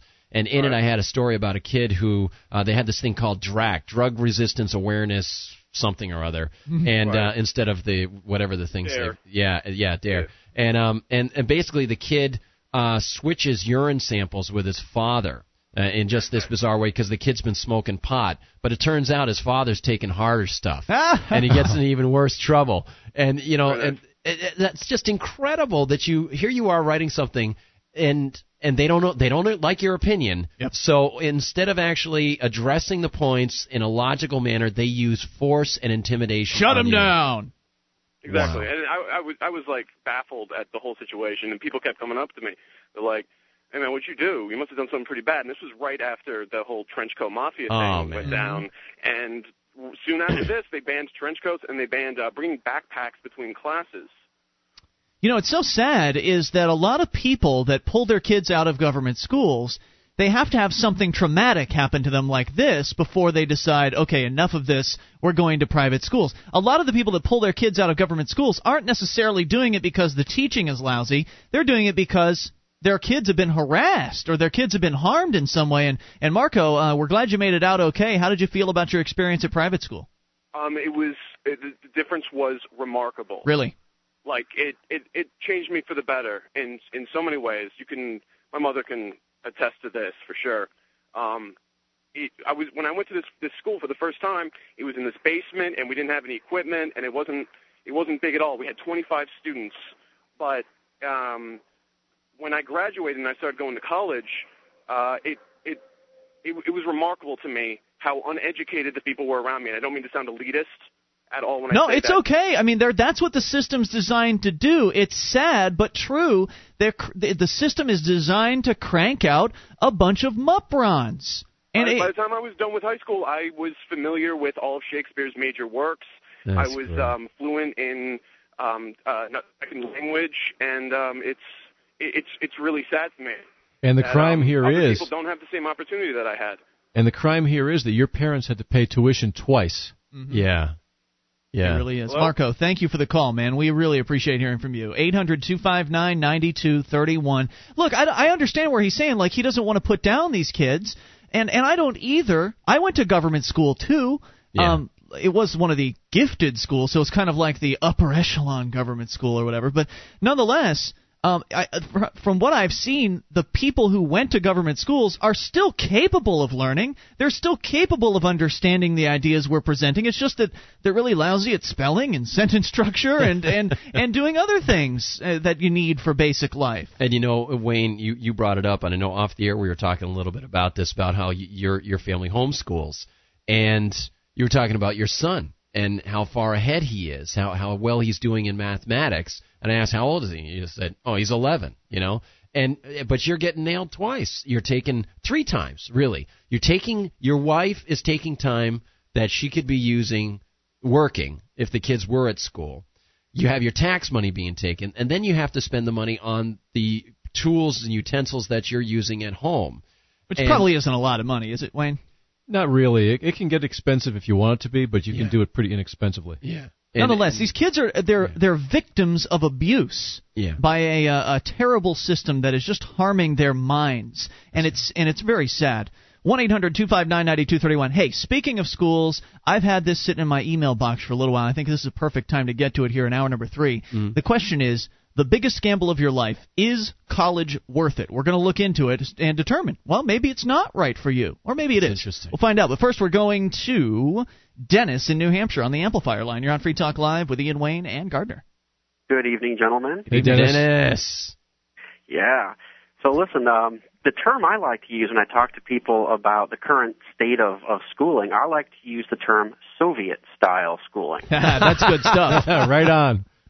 Very Now, good. now, speaking of Soviet style stuff, I was talking to a coworker the other day, and uh, this guy, when he was growing up, he grew up in what was at the time communist Czechoslovakia, right? Yeah. And I find that folks from Eastern Bloc companies, they just have such insight into what's going on.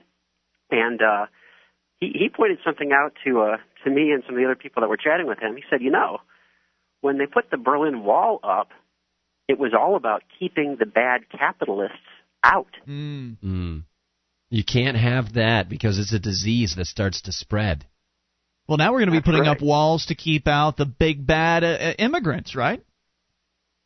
Yeah, it, it is just an interesting little parallel. Yeah. Well, it's to scary. keep the bad guys out. it's a scary idea because I don't know why Americans don't get it. Why they can they can look at the idea of, for instance, a border wall or a border fence and think that this is a good concept. Hello, it's going to keep you in. Yeah, and you know, you know, Dennis, what what's fascinating is I constantly encounter people here in New Hampshire, and I know, Dennis, uh, you're aware of what's been going on in New Hampshire, and it's happened in about 40 other states around the country. There were these lawsuits against unequal education from town to town. And they are oriented. There was a website that was devoted to it for a while before they pulled it down because some of the free people were, were getting interested in downloading the information to expose them. Uh, they did it in Kentucky, New York, New Jersey, Connecticut, Vermont, everywhere, all over the country. They brought these lawsuits saying, well, since one town has to spend X amount per, per student and another town has to tax uh, people X amount per, per house and so on and so forth on, on property taxes, that's not fair. It should all be equal and it should all be decided centrally. And of course, people understood that if you can't have a free market, the closest you could, closest you could come to it was at least have towns competing with other towns. And they want to get rid of that. They want to stop it. Dennis, Exactly. thanks for the call, man. We appreciate it. 800 259 9231. Continuing, we'll discuss college and whether or not it is worth it. So many people. There's this huge myth in this country that everybody has to go to college. But maybe it's not such a good idea after all. Or at least for a lot of people. Free Talk Live. With your help, we can spread the message of liberty around the world. Consider becoming a Free Talk Live amplifier for just $3 a month now at amp.freetalklive.com. If you can't afford it, keep enjoying us for free. If you can spare the three, visit amp.freetalklive.com.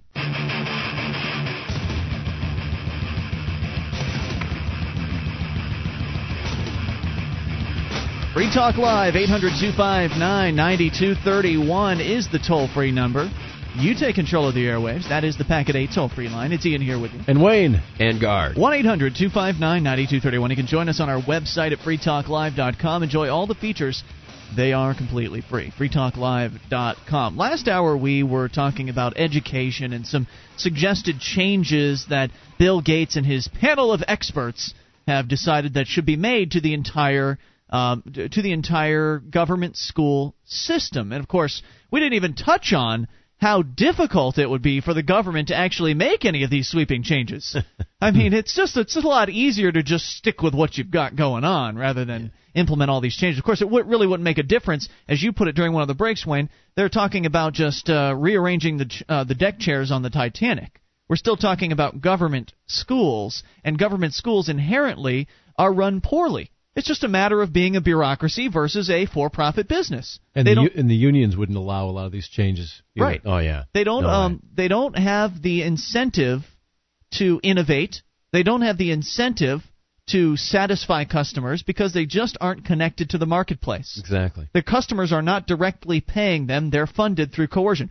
Not going to get into uh, detail on that, but if you shift over to colleges, somebody might say, "Well, colleges are better because uh, colleges there's more competition, uh, they're more market based." People are actually paying more directly for the education they're getting, and they'd be right about that. That In a- is true. way. Now there is, of course, there's a lot of government uh, funding of colleges. There's a lot of, uh, for instance, a state college is essentially a college that is really heavily connected to the government. In fact, there are very few. I think maybe two or three And colleges. in fact, I think people will find that if they turn to some of the side projects of their state colleges, particularly in the sociology departments and the history departments, they'll find that there are state funded offices at their colleges which are working in direct contravention to the principles of individual liberty. Not only the fact that their money is being taken, but they are coming up with polls and studies and all sorts of things Mm. that are going to be used by politicians back in the state regarding insurance reform To justify medical- more big government. Exactly. Right. So there's plenty of problems with colleges on just uh, on the the face of being a college and the system that is set up and how it's funded and all that. But that all doesn't even address the ultimate question, and that is should you go? Now, we have a lot of younger listeners in our audience, and if you're in high school for instance right now, you're probably getting a lot of something like this. Oh, what college are you going to? Well, I don't, I don't know. I'm applying at some of them. Well, well, what are you going to be when you grow up? And you know, th- there's this sort of uh, societal uh, mentality of you must go to college if you want to be successful. Yeah. And I don't think that's really true. Yeah, it's as if it's as if you have to be part of the the sequence. It's a, it's an inevitable sequence.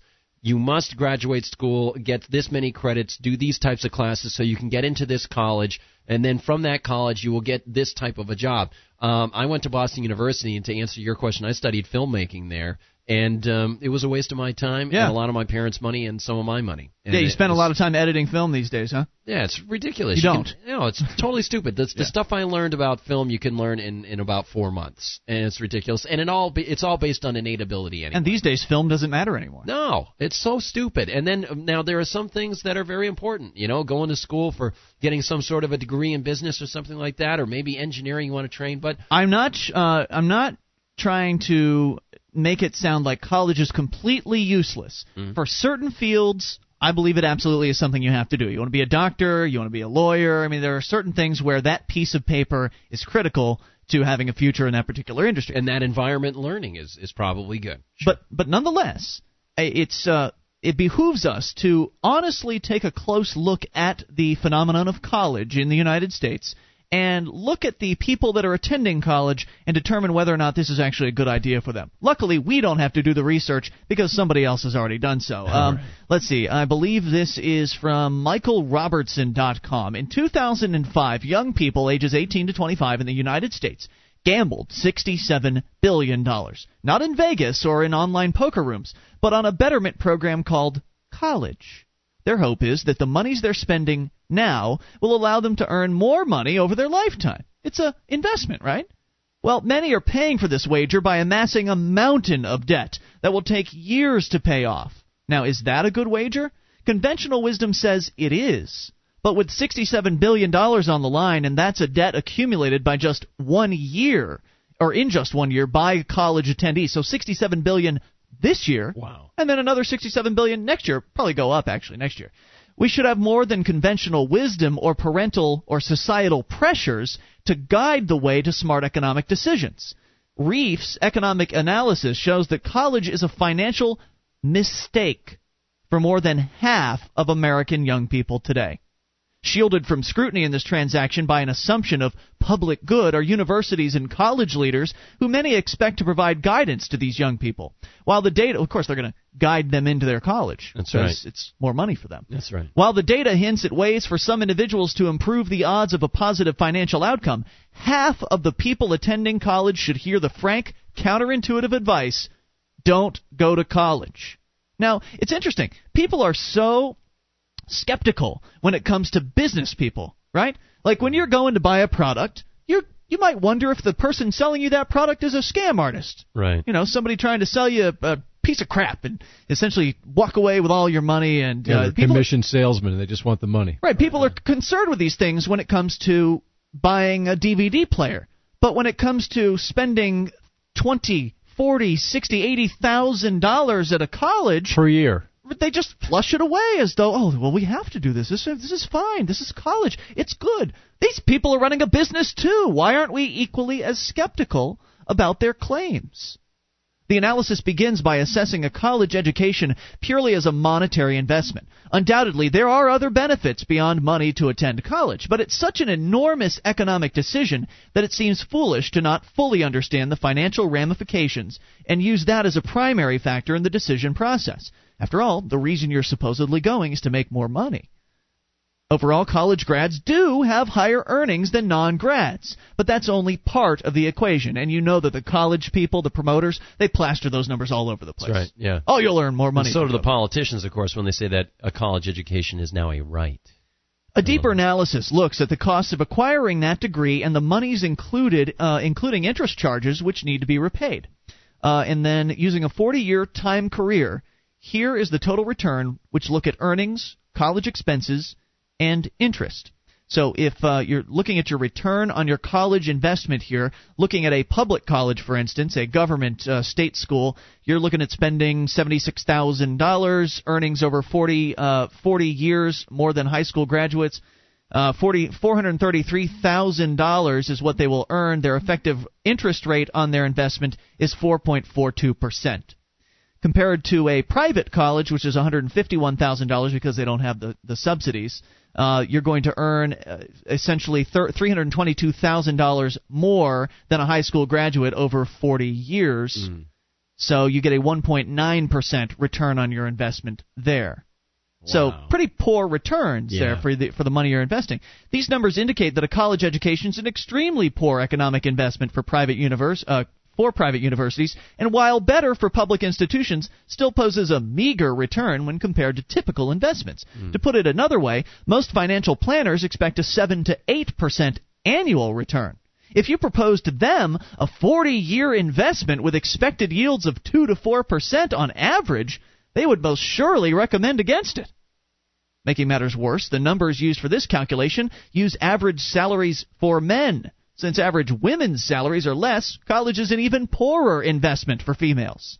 Now, you might walk through all the calculations and link to a spreadsheet file, but we want to anticipate some of the criticism likely to be pointed out. First, in our calculation, we did assume 100% debt financing. Now, few students finance 100% of their academic costs. Some have parents that pay for all of a portion or a portion of their costs. Some qualify for financial aid such as grants. But just because the monies are coming from another source doesn't change the effective return. It just distributes the poor investment to a wider pool of people taxpayers and parents. Right. So then we're going to examine what the numbers look like if you're lucky enough to have your parents pick up the entire tab, but instead of using the money to go to college, so your parents are going to give you the $75,000, you invested in a balanced portfolio which returns 7.5% annually, and presumably you got a job straight out of high school. So we're going to compare the numbers between getting a job out of high school and investing some cash and investing the cash in college coming up. This is Free Talk Live. It is the Monday edition, and it's Ian here with you. And Wayne. And guard. You can take control of the airwaves toll free, 800 259 9231. That's the Packet 8 toll free line for you, 1 800 259 9231. And you can join us on our website at freetalklive.com. We've got archives, an entire year's worth of the show, front page of the site, easily downloadable for your convenience. And it's free at freetalklive.com. And get registered now for the New Hampshire Liberty Forum attaining economic and personal freedoms in America's freest state. The three day event, February 23rd through the 25th, will be held convention style in historic Concord, with some of the program taking place in the State House. Register now at freestateproject.org slash liberty forum. That is freestateproject.org slash liberty forum. We're talking about college. Everybody sort of taught as they're growing up that, well, the best of the best go to college. If you're really going to be smart and successful, you should go to college too. Hey, Ian, you know what my mom used to always tell me? Go to college or you'll have a jackass job. Was she right? Well, I went to college and I don't, Yeah. but uh, I don't know where I'd be if I didn't go to college. Indeed. And I went to two years of college, and uh, I essentially had to unlearn the things that I learned in college. Yeah. I went. I went to uh, two years for radio and television broadcasting, and I was taught.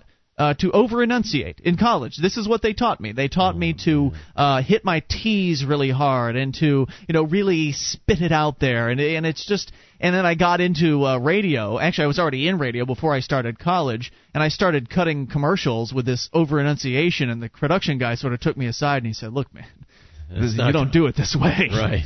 And uh, so I, you know, I essentially wasted my time at college. And uh, I don't know how you feel about your college experience. Gardner. Yeah, I think I think it wasn't worth the investment. Uh, everything that I learned there, except for maybe uh, material from my politics and philosophy class with Seyla Benhabib my freshman year. Uh, There's plenty was- of books on politics. Yeah, and, and in fact, I ended up uh, from there. I ended up learning more from this company called Knowledge Products, which puts out these great tapes that were available through Laissez-Faire Books for a while. Right, and you didn't have to pay twenty thousand dollars for the privilege of buying the tapes. No you know? way. It's Yeah, twenty it was, bucks. It was 120 bucks for you know 10 tapes or something like that with uh, great philosophers and one on the Constitution. A lot of it written by George Smith, famous libertarian. Uh, Ralph Raico did some. They have stuff on the uh, world's great economic thinkers, narrated by Louis Rukeyser. Great stuff on the Austrian economist Hayek, von Mises, Bumva and, and I learned more. It was like my own university. I on your own, it myself. at your own uh, on Yeah. your own pace, Yeah, exactly. and much more affordable. Well, now Michael Robertson at michaelrobertson.com has actually taken some numbers and is in, in analyzing as to whether or not it is a good idea to go to college, and he's looking at it from a to start from a purely financial standpoint. In that, for instance, if you went to a, uh public or a state school where there's subsidies from the uh, from the local state government, and you spent about seventy-seven thousand dollars, you would end up earning about half a million, about four hundred thirty-three thousand dollars more in your forty-year lifetime working than someone who just graduated high school.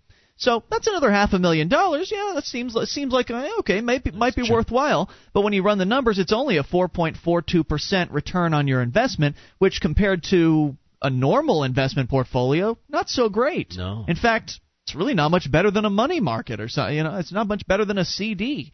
Uh, well, let's look at the numbers when you compare the $77,000 again these are the average fees to go to a state school. Right. So a lot of kids for instance, they don't have to get into debt and debt's a whole other issue. Getting into debt and having to pay that off Mm. for your whole life. Whoa, I'm so glad I don't have to do that. Yeah. Uh, but let's presume that you've got kids with parents who've got deep pockets, and the parents are just going to pay for college, just going to pay that seventy-seven thousand plunk, and uh, send you to college. Let's compare that kid to the kid who managed to somehow talk his parents into giving him the seventy-seven thousand dollars, and then turning, you know, maybe investing it with his parents, with a, an investment advisor and all that, and putting it into um, in different investments, a portfolio. Let's run the numbers. Over 40 years, the high school graduate who got the $77,000 and invested it would earn $1.2 million in his 40 year lifespan. His investment income at 7.5% on that $77,000 would earn him $1.3 million in addition to his earnings working at jobs. So that's a total of 2.5 over 2.5 million dollars that he would earn if he was able to take that $77,000 from his parents and invest it. Now compare that to the public college graduate who invested his money in the college. Well, he would make 1.78 or almost 1.8 million dollars in his 40-year lifespan. Investment income zero because he's been paying back that debt the entire time. right. So, in actuality, the comparison is the high school graduate with that same amount of money to invest in a portfolio makes several hundred thousand dollars more in his lifetime than the college graduate does.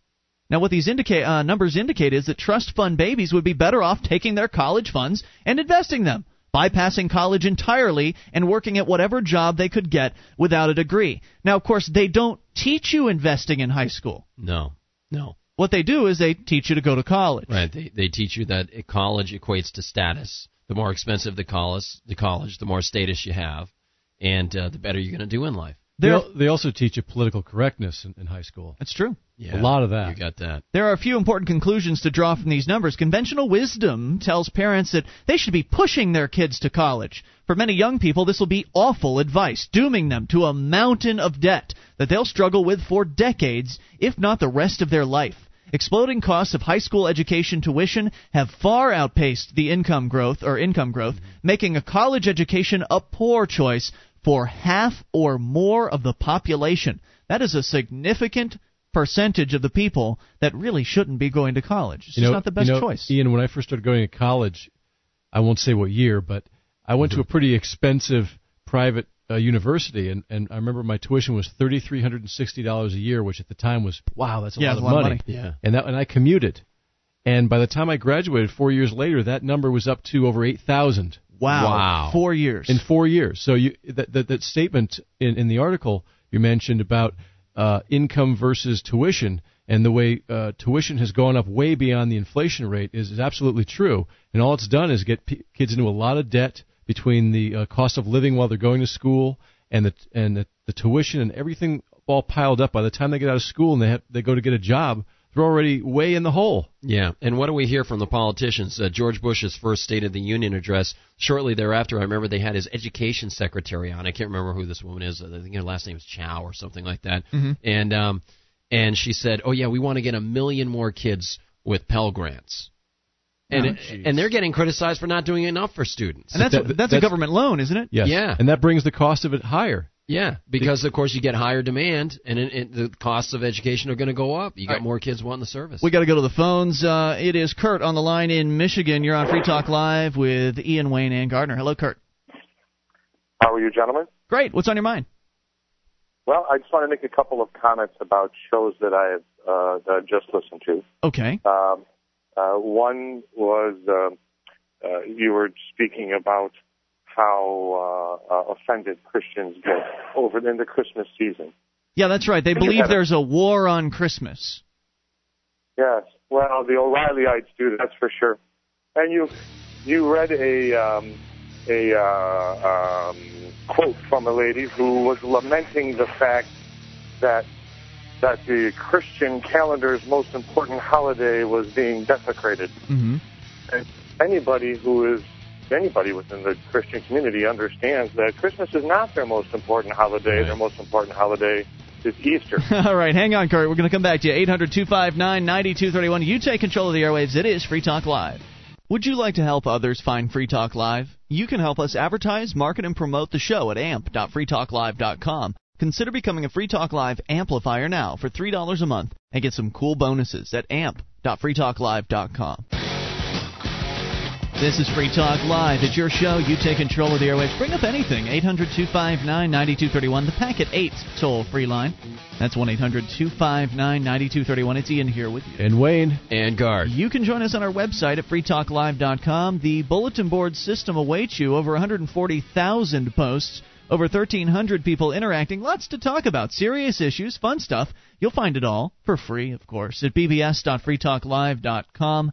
That is bbs.freetalklive.com. And is there a little person that's important to you this Christmas? Give them financial literacy for Christmas. A Kid's Journey to Getting Rich by Jewel Thornton shows kids how to grow up financially free, save early and often, and how to develop passive income streams. The key to financial freedom. It's a great stocking stuffer and it'll be shipped to you by Christmas. Check out A Kid's Journey to Getting Rich at a. That's a.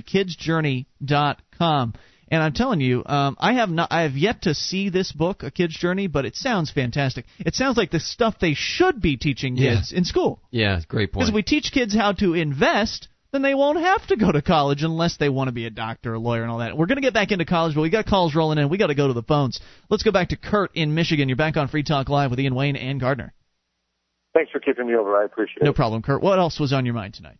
Another another short comment I wanted to make was a, make was about a, a gentleman who called from Georgia. I can't remember his name, whose assertion that punishment was reserved for thought crimes.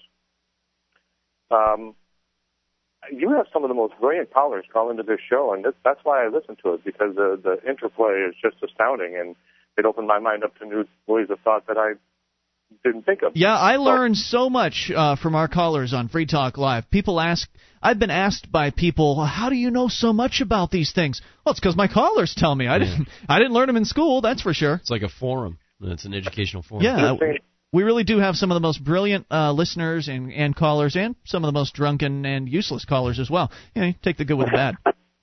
I get asked the same thing, and I always say free talk live. that's how I know. There you go. Um, Kurt, any other thoughts for us?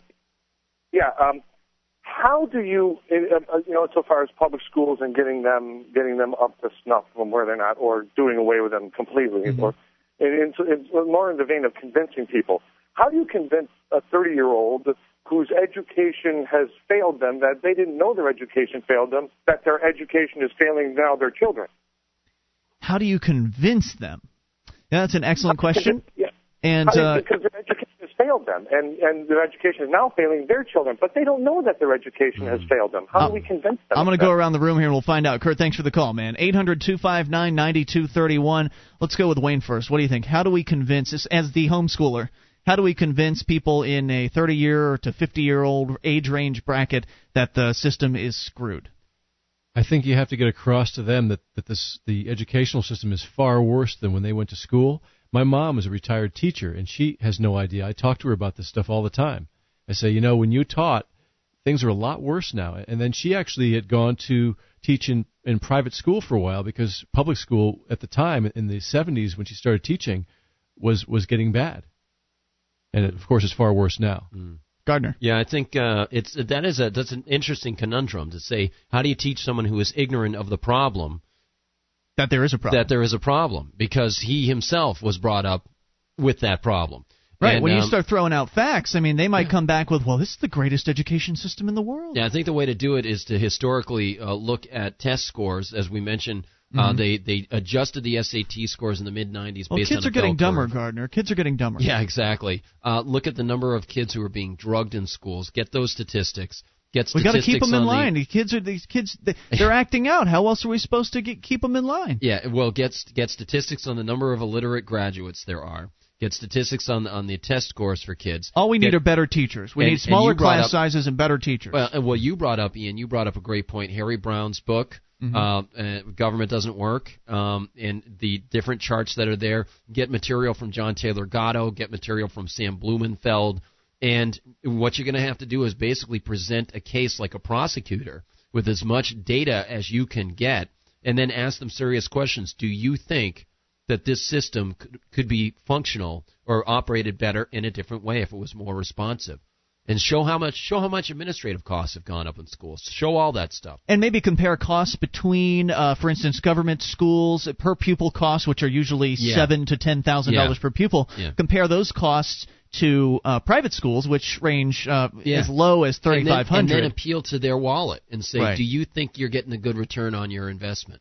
Well, yeah, I only pay seven hundred dollars in property taxes. I don't have to pay the. There's all kinds of objections. I'm the reason I was bringing up those objections. Sure, I was kind of playing the role. Yeah. There's all kinds of object, objections a true believer can bring up. Somebody who believes that the government school system is inherently good because it's free, so called, and all that, and just Yeah. been completely indoctrinated. Well, if if you bring up the points that Gardner and Wayne suggested, and it seems like it, you know, they're falling on deaf ears. Like they keep coming back with uh, retorts and saying, "Well, this is the greatest school system, and people deserve education," and just the parroting the the uh, the uh, the government line. Well, then maybe you should shift gears because if the facts aren't working, if the statistics aren't working, if they're shutting their eyes and denying it and you know plugging their ears and yelling, "No, no, government schools are great." Well, then you probably aren't. It's probably not worth continuing, but you might be able to get them if you just simply show them the gun in the room. You know, we were talking about this a few days ago on the show. The idea that government programs are enforced on others, Right. and if you can get them to understand that using force on others is a bad idea, and I think most people don't want to force their neighbors to do things. They just don't realize that the government is this tool of force. Yeah. And so if we can maybe get them to make that connection rather than trying to uh, battle their predetermined mindset on uh, on government schools as to whether or not they're good, maybe we can just over override all of the facts. Maybe we can override having to present this uh, persuasive case about government schools and instead persuade them on just the method uh, of funding these ed- institutions in the first place. I think you're right. And and you know uh, something else that you can do as a suggestion. Check out John Stossel's uh, special "Stupid in Ooh, America." that's a good one. That's excellent. And uh, Stossel has a very, very keen rhetorical approach, which is oftentimes when he's with someone in an interview environment, he simply asks questions. Sure. And continues to ask questions and sticks Just to box the question. in the corner. Right. And, And- it's excellent. So you can do the same thing with your neighbor who doesn't quite feel. You Right. say, well, but what about this? Uh, what about allowing for competition? Why shouldn't we allow? What would happen there? And then they start to You actually see. sound oh, like John Stossel. Yeah, exactly. There you go. Well, a lot of people learn from television anyway. So if you give them a DVD and they can watch it Yeah. in, their in the privacy of their own home, There's another reason why that's so powerful, and I'm glad you mentioned it, is Hmm. because if you've got rapport with this individual, if they're a friend of yours or a neighbor or a family member, they're less likely to believe what you have to say. They're more likely to believe the strange man on television. Isn't that so, weird? Yeah. Yeah. it's just the way it works. So hand him a copy of John Stossel's per, uh, report. Hand him a Free Talk Live. Because for some reason, strangers are experts. I don't know why that is. Yeah. It's just how it is. Let's Yeah. continue with the phone calls. Johnson in Connecticut, you're on Free Talk Live with Ian Wayne and Gardner. Hey, hey, I just wanted to talk about presenting the case, and I, I would hope that uh, anyone who's going to be, you know, doing any sort of research like this and presenting a case would uh, try and assemble some of that information for everyone else on the Free Talk Live wiki. Ah. Good idea.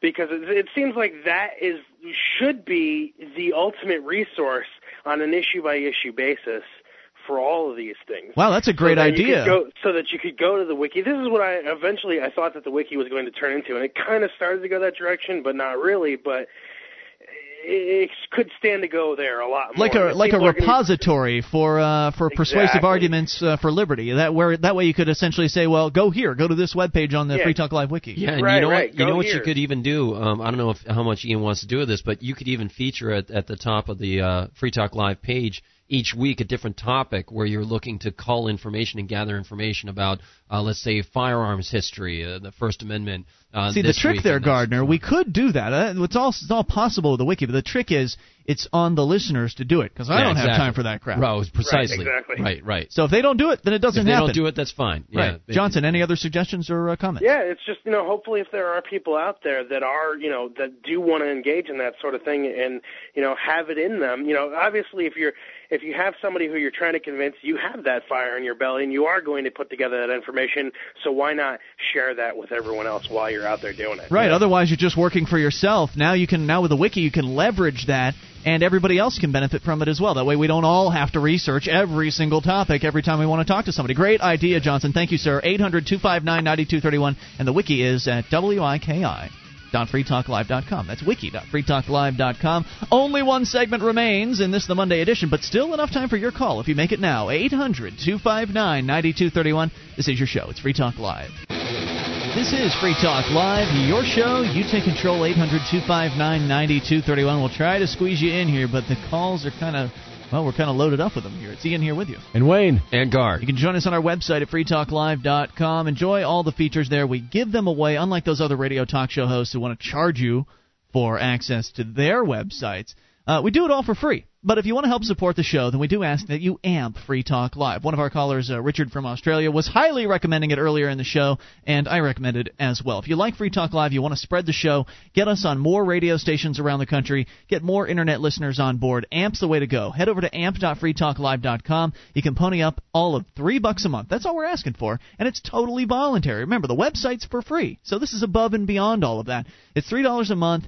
And uh, basically, you're going to help us get on more stations, and you're going to get some perks. You're going to get access to the Amplifier only call in lines, the Amplifier only forums, some classic archives, and more. Get all the details at amp.freetalklive.com. Speaking of amplifiers, let's go to it is Chris in Georgia on the Amplifier line. Hello, Chris. Yes, uh, I have to say I agree with you about the amplifier. It's well worth it. Great. Fantastic. What's on your mind, sir? My mind is I was listening to the podcast. I'm a podcast listener in Atlanta. We don't get Free Talk Live on live, but um, my thing with the um, eighth. Uh, you had told me his name before and I forgot it. but, Brian uh, Flemming is the man we had on the show on Saturday night. Right, Brian Flemming. He was trying to argue science versus faith, Mm-hmm. and that doesn't really sync up. Just because faith is something you believe in without proof. Sure. I yes. Whereas, sorry, and I'm one of the you and I appreciate. Sorry, I'm switching subjects again, but um, I, I appreciate your um, disclaimers, and I and I disagree with Mark about you being completely against Christianity. No, I'm not um, anti-Christian at all. I'm I'm absolutely fond of the Christians who uh, keep it to themselves. And uh, as far as like the Christians up here, I work side by side. I stand side by side on the road uh, when we're doing uh, IRS protests Oh, here yeah. every week in Oh, Keene. I'm right next to uh, v- very devoted Christians, and if we get into a conversation, uh, and it's and it's very rare. If we're at a, a group, a gathering of Free State Project members, it's rare that religion will come up. But even if it does, everybody has a good time. Everybody's friendly about it. It's not anyone trying to proselytize or recruit. I'm not trying to recruit atheists. They aren't trying to recruit me into their Christian camp. Everybody gets along. So those Christians, I'm totally cool with. Absolutely, but I got the uh, the best word I can term from it for uh, Brian Flemming was an ev- evangelical atheist. Interesting. Yeah, well, he's borderline. He, I don't, uh, from what I could tell, he's not. I I think he was just more responding to what Mark was saying more than anything else. But from his work, I think he's just somebody who is pretty sick of organized religion. I think he's probably fighting against organized religion more than religion itself. And you know it's fascinating in the in the debate, the intrinsic part of the debate is, as you mentioned, uh, if you're looking for evidence to support faith, um, that's really difficult because faith is based on belief, and you you know the the perfect QED is uh, found in Hitchhiker's Guide to the Galaxy with the Babel fish or, or that sort of thing, or in the in the uh, Grand Inquisitor in the story of the Grand Inquisitor, where Jesus comes back and the first person he meets is the Grand Inquisitor, and the Grand Inquisitor says, "Oh, come along, this is wonderful, you're back, this is great." Jesus says, "Yeah, I'm back." And he brings him, uh, walks him around, brings him into a cell, and imprisons him. Mhm. And he says, "Wait a minute, I, I'm back. It's me. It's I'm Christ." He says, "Well, you got to understand, for you to be to exist, you need faith, and the only way to have faith is for people not to actually have it proven that you exist. and uh, what's really going on is the Grand Inquisitor is the person who gains his power by people needing him to be the uh, intermediary between Hmm. Christ and, and the people. And, and it is fascinating the idea of you know um, if some if you are looking for a a a reason a a, a um, the the the reason or the the, the um, if you're looking for a scientific explanation for the creation of the universe, the creation of nature, it is by its by its nature going to be supernatural. Yeah, I don't. Uh, I don't look for that answer. Yeah. Like it doesn't matter to me how the universe was created. I'm living my life now, and what matters to me is what I'm doing today and tomorrow Mm. and into the future. I don't concern myself with that. And uh, as far as faith is concerned, I, I do agree with you, Gardner. Um, but it just seems to me that having faith is generally a silly thing to do I because it's based on absolutely nothing. With that in mind, uh, Chris, any final thoughts? Yeah, Well, as far as you know, the evidence towards uh, you know the Christ raising, being raised from the dead, um, does it not?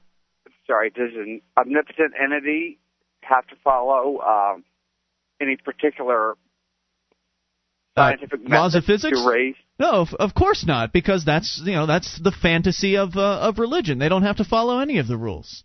That they can get away with breaking as many as they want to and rewriting the laws of physics if they want to, and everybody just believes it. Well, Ian, in all fairness, the laws of physics are man-made and they're changing all the time. That's true, but they are also tested, and you know to some extent uh, there's evidence to support their their existence. In some situations, yes. Indeed, Chris, uh, thank you for the call. We really appreciate hearing from you. Eight hundred two five nine ninety two thirty one. I was going to say that I think that a lot of people. Uh, it's said that we have a spiritual side to us. I think a lot of people get turned off to religion because of the way religion can be. Uh, you grew up down in the South, Mhm. where you've got all the hell and the brimstone, and Yeah. and it's very extreme. When you come up here to New England, it's much different. It's much more subdued and subtle, and it's it's much different up here. So I think that uh, a lot of people who are raised in the South who are exposed to that, they either go right into it completely, or they're turned off so completely to it that they end up becoming atheists. And maybe there's some middle ground for some people. That's what I believe, but I don't push it on other people. Yeah, and that's that I appreciate. Let's Yeah. go, let's go on. We got uh, Greg in Ohio. You're on Free Talk Live with Ian Wayne and Gardner.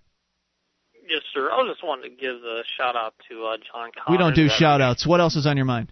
Well, I was want to talk about the uh, Bohemian Grove. Oh boy, what about it? Well, I was want to know why is everybody nobody's able able to talk about it as much. Everybody uh, shuts up about it, doesn't want it come out. On You're on the air. What do you got to say?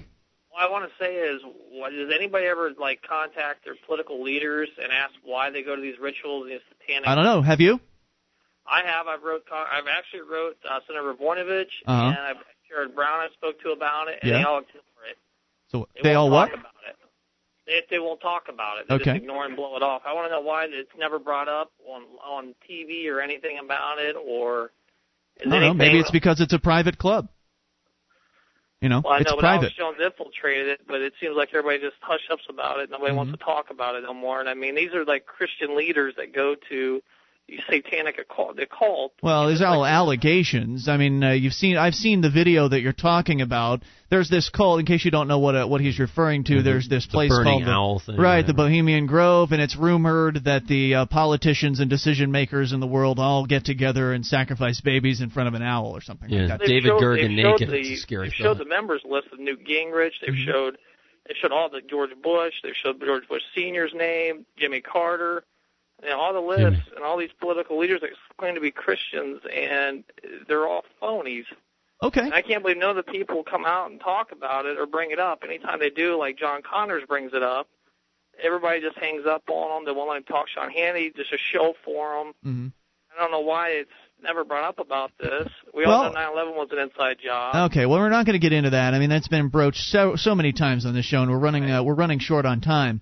But Right, uh, as far as the Bohemian Grove is concerned, I mean it's their private club, and uh, there's rules about how private it's supposed to be. And when you ask them questions about it, they don't want to talk about it. It's their prerogative. And if you think you're going to make a difference in the world by calling talk shows and outing the politicians, then continue doing so. It's clear that what you're doing isn't making a difference. Thanks for the call. 800-259-9231. You know that these conspiracy theorists, you know, they've got some interesting allegations. They've got interesting claims, but it's clear that uh, most people just aren't too concerned with that. And uh, as far as what they do at the Bohemian Grove, just because you get somebody in there with a video camera from far away shooting footage of this, doesn't necessarily mean that they're Satanists. It just means they've got some silly little play that they do, and maybe they are Satanists. In which case, what's I mean, really what good is outing them going to do? They're just going to deny it. They're going to n- deny that they're Satanists, and then their followers are going to say, "Wow, those crazy people! How could they have thought that Bob, uh, you know, that uh, Newt Gingrich was a, a Satanist? He's my hero." And uh, people are just going to go on ignoring your claims because they sound crazy. Maybe they're true, but it really doesn't matter in the long run, right? Because if you get rid of Newt Gingrich, um, they're just going to replace him with somebody else who's a power mongering freak. And it doesn't matter to me if they're Satanists or true Christians or whatever their belief system is. If they're in there using government to enforce their way on other people, they're bad folks. And they deserve to be opposed for that reason, not because they participate in some ceremony. Let's go to Eric in Texas. Final thoughts from you, Eric. You've got about 20 seconds. What's on your mind? I'll make it real quick, guys. Uh, I've just been trying to look on the internet. Uh, I've been searching everywhere, and I can't find what I'm looking for. I was wondering if you could help me out. I'm looking for a book or an essay that compares the political climate of the Revolutionary era to today, and, and how much uh, worse off we are than they were when they. Uh, That's an tried to fight for excellent uh, freedom. question. I don't have an answer, but I suggest you post the, that request on our bulletin board system at bbs.freetalklive.com. I know those guys will help you out. Thanks, man. It's been Ian here with you. And Wayne. And Guard. We'll all be back tomorrow night and online in the meantime. freetalklive.com. DVD, books, music, instruments, periodicals, computers, software, electronic, photo, cell phone, office product, home and garden, bed and bath, furniture, kitchen, pet supply, automotive, hardware, apparel, shoes, jewelry, grocery, healthcare, sports and outdoors, toys, games, used, and more. It's a department store at your fingertips. Amazon.freetalklive.com. Get all your shopping done, a great deal, delivery to your door, and a percentage of your purchase will go to Free Talk Live when you enter Amazon through Amazon.freetalklive.com.